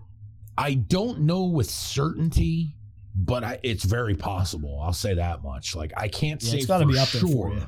Yeah, I've probably seen it at least six or seven times for sure. So yeah, I mean, dude, you know, it's still it's weird because like even this time I was kind of like, uh oh, like I was kind of worried about it because I'm like, this is the first time that I'm really watching Stone Cold with any kind of a critical eye. Okay, so like, is it really gonna live up to what I remember it to be? It does. It it really it's dude. It's almost an anomaly because this movie shouldn't work as well as it does, but it does. Exactly. It's another one of those. And, I- and I have to shout out here on the the Thursday Night Prime review here on What's Real, one of my favorite pump up lines and I've it stood out to me from the first time I saw Stone Cold cuz uh, basically for for those that might not know with Brian Bosworth's Joe Huff character, well, John Stone, as he's known undercover, is infiltrating the biker gang. Of course, they don't fully trust him, and William Forsythe's character Ice doesn't trust him whatsoever Ever. but Lance Henriksen Chains is into him, you know, and so like at one point halfway through, there he Chains really decides to let um, John Stone in Bosworth character into the Brotherhood, and he says he's like he's gonna either be the biggest pork chop I ever ate or my bulldozer. Yep. And it's just so hard, you know. And then the other one, of course, is the Brotherhood's tagline: "God forgives, the Brotherhood, Brotherhood doesn't." doesn't. Yeah. That's a great one. I also got a kick out of the thing at the beginning because uh, when Lance Henriksen's character's trying to like coerce him into joining up with them, he's like, "Here, go in your van. You can take a ride with my old lady." And like, so she's like trying to mess around with him. He keeps like pushing her away, and like she's like, "What's wrong? Don't you like my old man?" And she's like, and he's like, "It's not that." He's just like, I'm just the type that thinks a pretty lady ain't one for giving away. That's what he said. He's like, I like your old man. And then he says that. It's- it's Yeah, he's like, but to me, a pretty lady ain't something you'd be giving away. I'm just like, and at that, I'm like, dude, again, this movie shouldn't fucking work, but it just does. Like, there's a reason why Bosworth was given this role. Like, it's weird to people that maybe didn't live through his era, but like, we get it. You know, it's not weird to Oh, us because we remember when Bosworth was a big deal, but like, for a dude who really hadn't done a lot, it's almost kind of a shame because I think this dude should have probably got more work.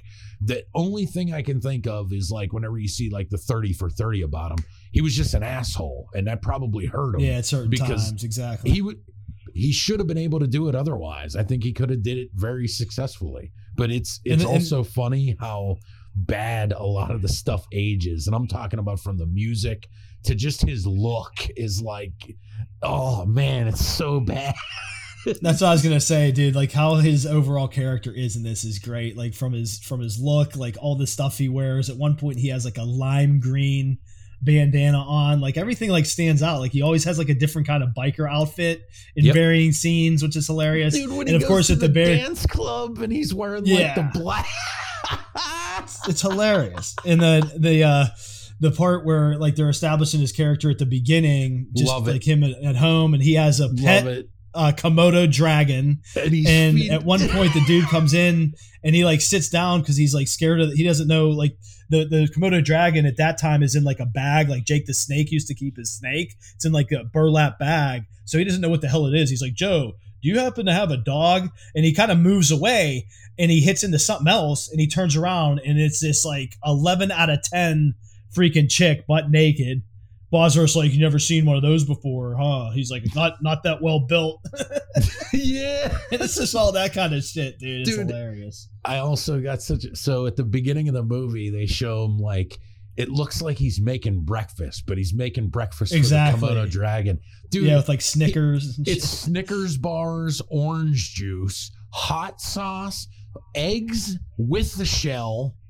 Um, I'm like, dude, I like I love this whole idea because this is like another trope in action movies where like the cop wakes up in the morning and he like puts beer in his cereal. Like you know, he's such a Yeah. good cop, but he can't eat a normal fucking meal because the rest of his life is so fucking messy. Oh, that's great. Yeah, one of the other parts I, I always like mentioning because it's so funny. It always kills me, and of course it's because of the uh the character as well, the Bolivian Polo Tocha. He's like the dude that he gets sent after to to kill, and he has Yep. like the spider web tattoo in his ear. So Stone has to bring the biker gang the spider web ear to prove that he killed him. And when he's first having to, because he, he's basically his plan is It's to so knock him out because he can't kill him. So like the dude's dancing like goofy as shit, and and Bosworth comes up to him. He's like, "Hey man," he's like, "I gotta say, brother, you're a hell of a dancer." He's and like right away, the dude doesn't say thank you. He's like, "You, you don't mess with me, man." And he's like, "No, seriously, you should take a bow." No, I'm serious. Take a bow, and he grabs his head and smashes it. on the floor. dude. Oh, I love, I love this shit, man. I was also dying too because what they do, like he's sent to kill this character, but he's a cop. So he calls the police, they bring him in, they arrest him, they put him on a plane and send him to another country. And then it cuts, and he was supposed to cut the dude's ear off.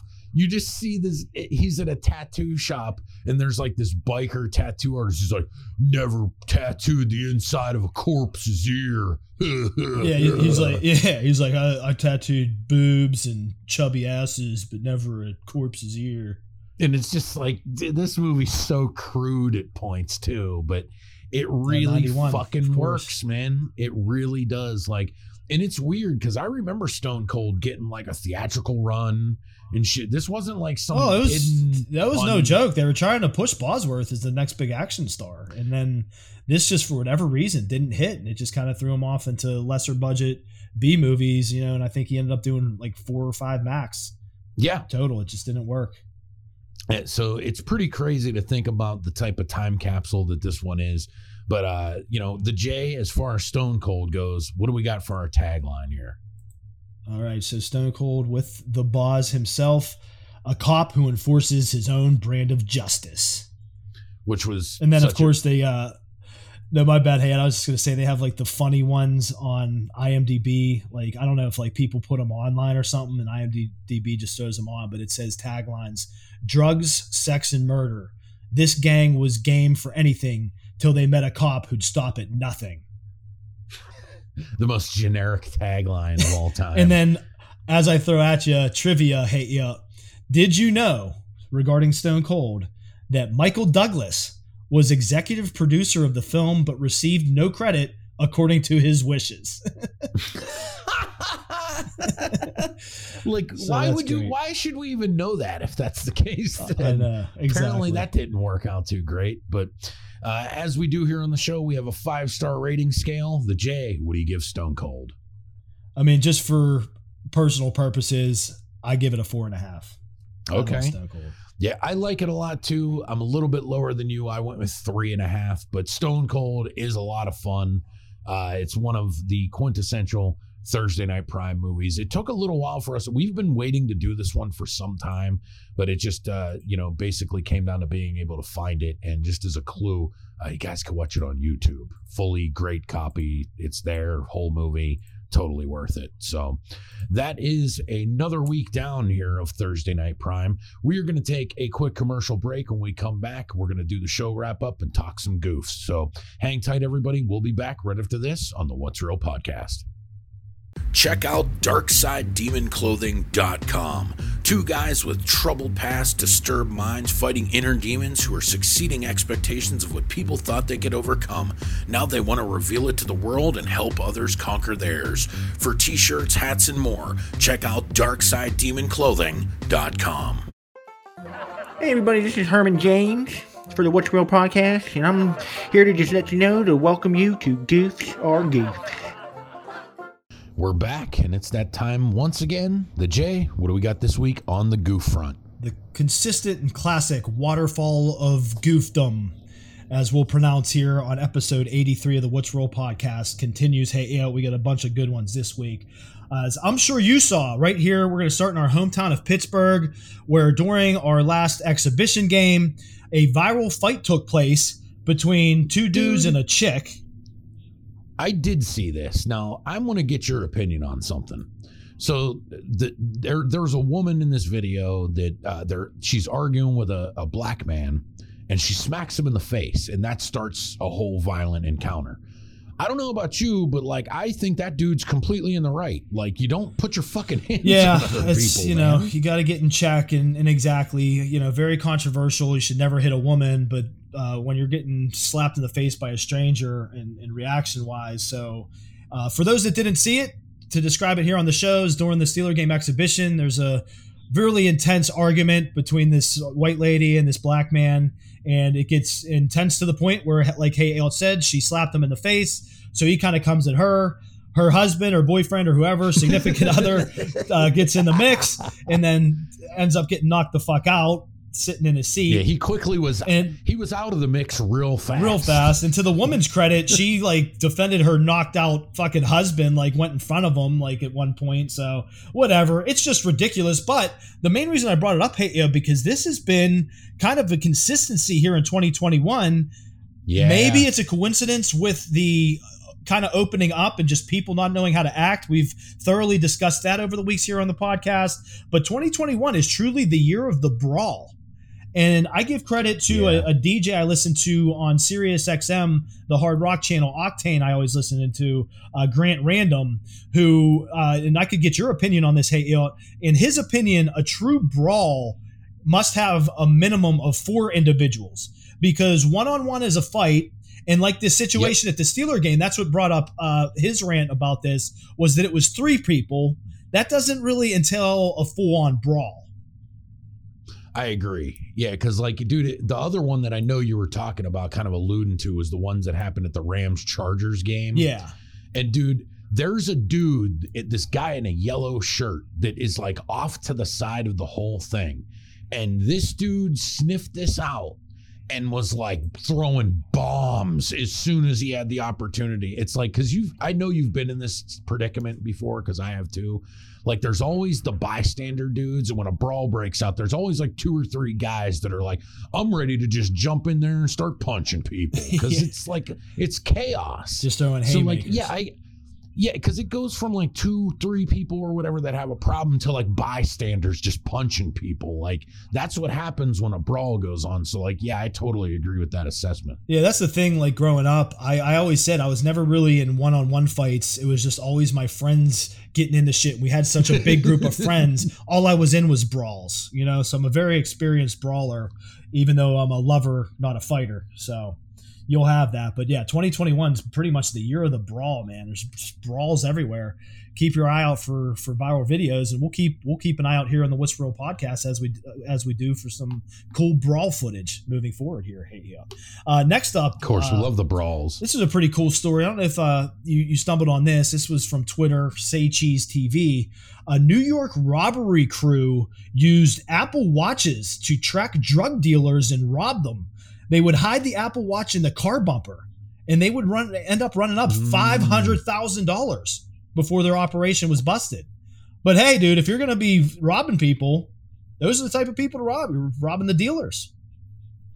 yeah but you know remember the the dealers might not be down with your technical tricks but they don't really need to be because they usually have fucking manpower and guns on their side so It's oh man, yeah. That's hey, technology makes people creative, and that's just another example of that right there. Yeah, I thought that was pretty interesting. That using an Apple Watch to run up five hundred thousand dollars to rob drug dealers. So I'm thinking there's a movie in there. Hate you.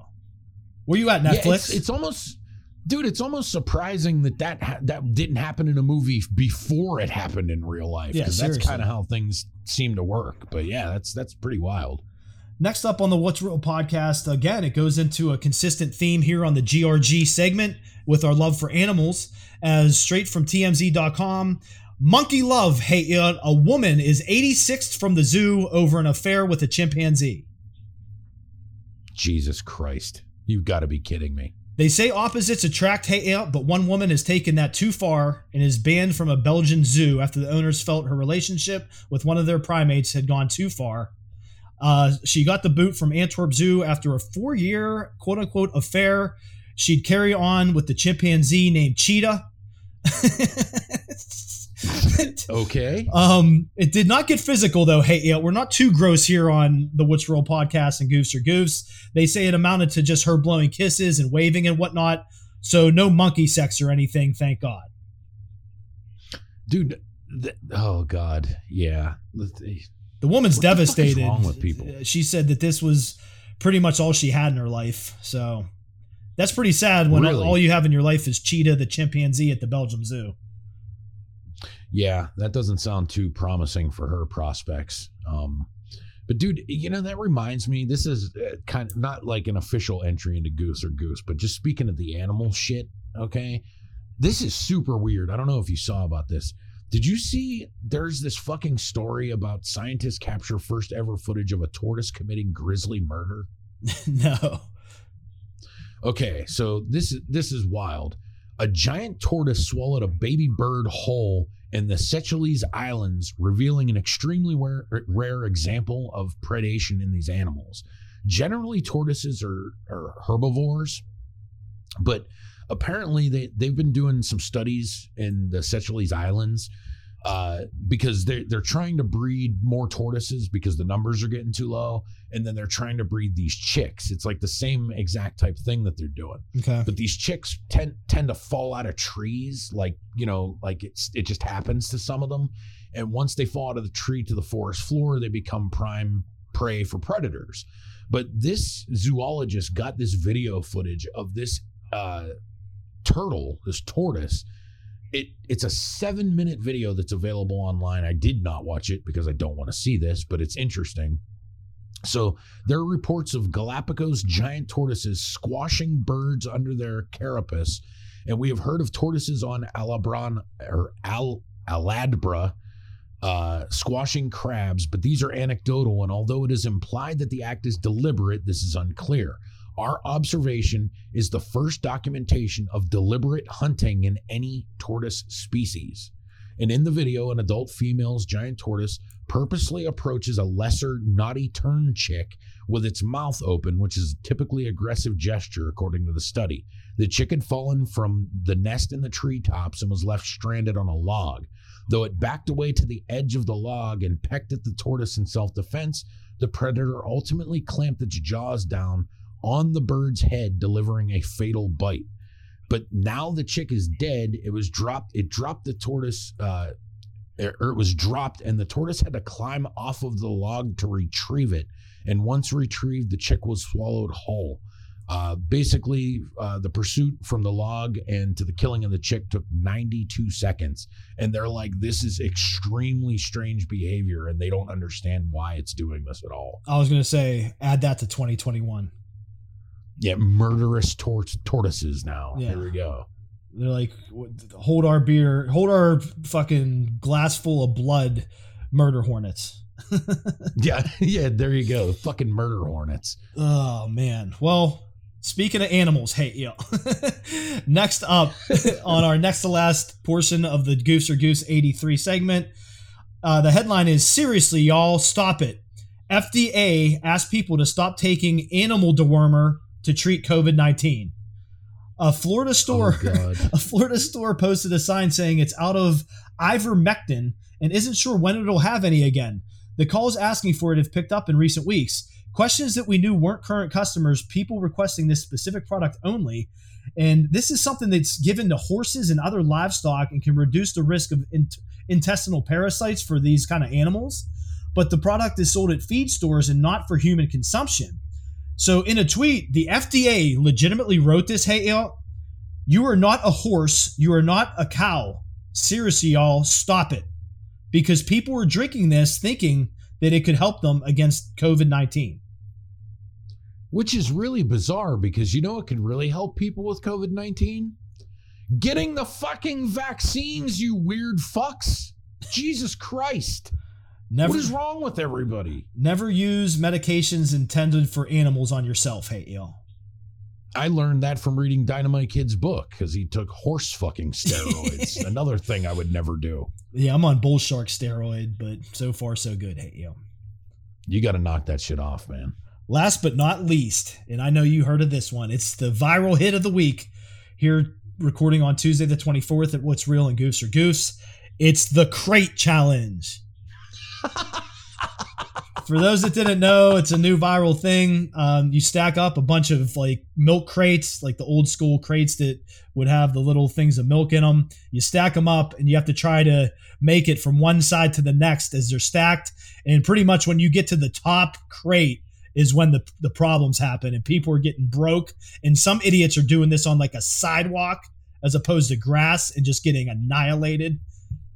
Dude, I wonder if people realize that fucking people that are really good on like American Ninja would have a hard time doing this. Exactly. Let alone like some out of shape fucking idiot from fucking Saskatchewan. Yeah, if you haven't caught the craze, check them out. There's videos everywhere, but there's some pretty pretty funny ones. The way mugs fall, it's the classic. They look like rag dolls just pinballing around on these fucking crates that crumble. Fucking goofs, man. The- Perfect segment for these people. Of course. The only question is, were we goofs enough in our younger days to have tried it? Unfortunately, I'd No. have to say yes. I'm gonna say no. I don't think I was that stupid. I knew. I also worked at a grocery store in my younger days, and I already knew how dangerous climbing on that shit could be. Anyway, you know me, I was all Yeah, I was cocky, like I could do that. That's that's why I would do it. But That's when you, you just glue them together and do it, and then to give people ones that aren't glued together to try. just watch them all get fucking hurt. Oh, too much. But as I say to my brother from another mother, between 2021 being the year of the brawl, a unique New York robbery crew, idiots drinking animal animal dewormer, tortoises murdering fucking chicks, monkey love, and the crate challenge. Goofs R' Goofs. So that's almost it for us here for episode 83. Thank you guys once again for joining us. If you're listening to the show on iTunes, we'd appreciate a five star review. Helps get more eyes and ears on the program. And of course, you can listen to us every week on your favorite podcasting platforms such as Apple iTunes, Spotify, Podbean, Google Podcasts, and of course, every week on ChurchillPictures.com. If you have anything you'd like to add to the show, you can send us an email at what's realpod at gmail.com. But uh, before we get out of here, the J, I hear you revving it up. So the J, take it away. revving it up like a tortoise serial killer. Hate y'all. Another great week, man. As we ha- always do, got to make my monikers continued here at the end, as I am delirious, as you can tell by by my delivery. But love the show. Shout out to our producer, the wizard himself, the wizard behind the boards, Cam. It's that 24K sound, Cam. Good shit. Keep it going. Sounding great every week. We love the consistency and we love what you do and we appreciate it. Got to shout you out. And as I always say to my bro, hey, yo, love it, man. It's been great. It's another fun week and another Steve McQueen in it week this week. The great escape from the craziness of everyday life here in 2021 America and on, planet Earth. And as I've been saying, leading the charge, like the generals themselves in the past, stay safe, stay healthy. You'll hear the J next week. So, of course, shout out to you, the J, for sitting down with me here each and every week as we do. There's nobody else I'd rather do it with, brother. So, thank you so much for joining me. Uh, of course, shout out to our producer, Cam, for all the hard work he puts into the show, making us sound so good each and every week, because we all know that nobody beats the whiz. So that's it for us here this week on episode 83. Don't forget to join us next week for episode 84 and beyond. And of course, stay safe, stay healthy, get vaccinated, and we'll see you here next week on the What's Real podcast. What's real? What's real?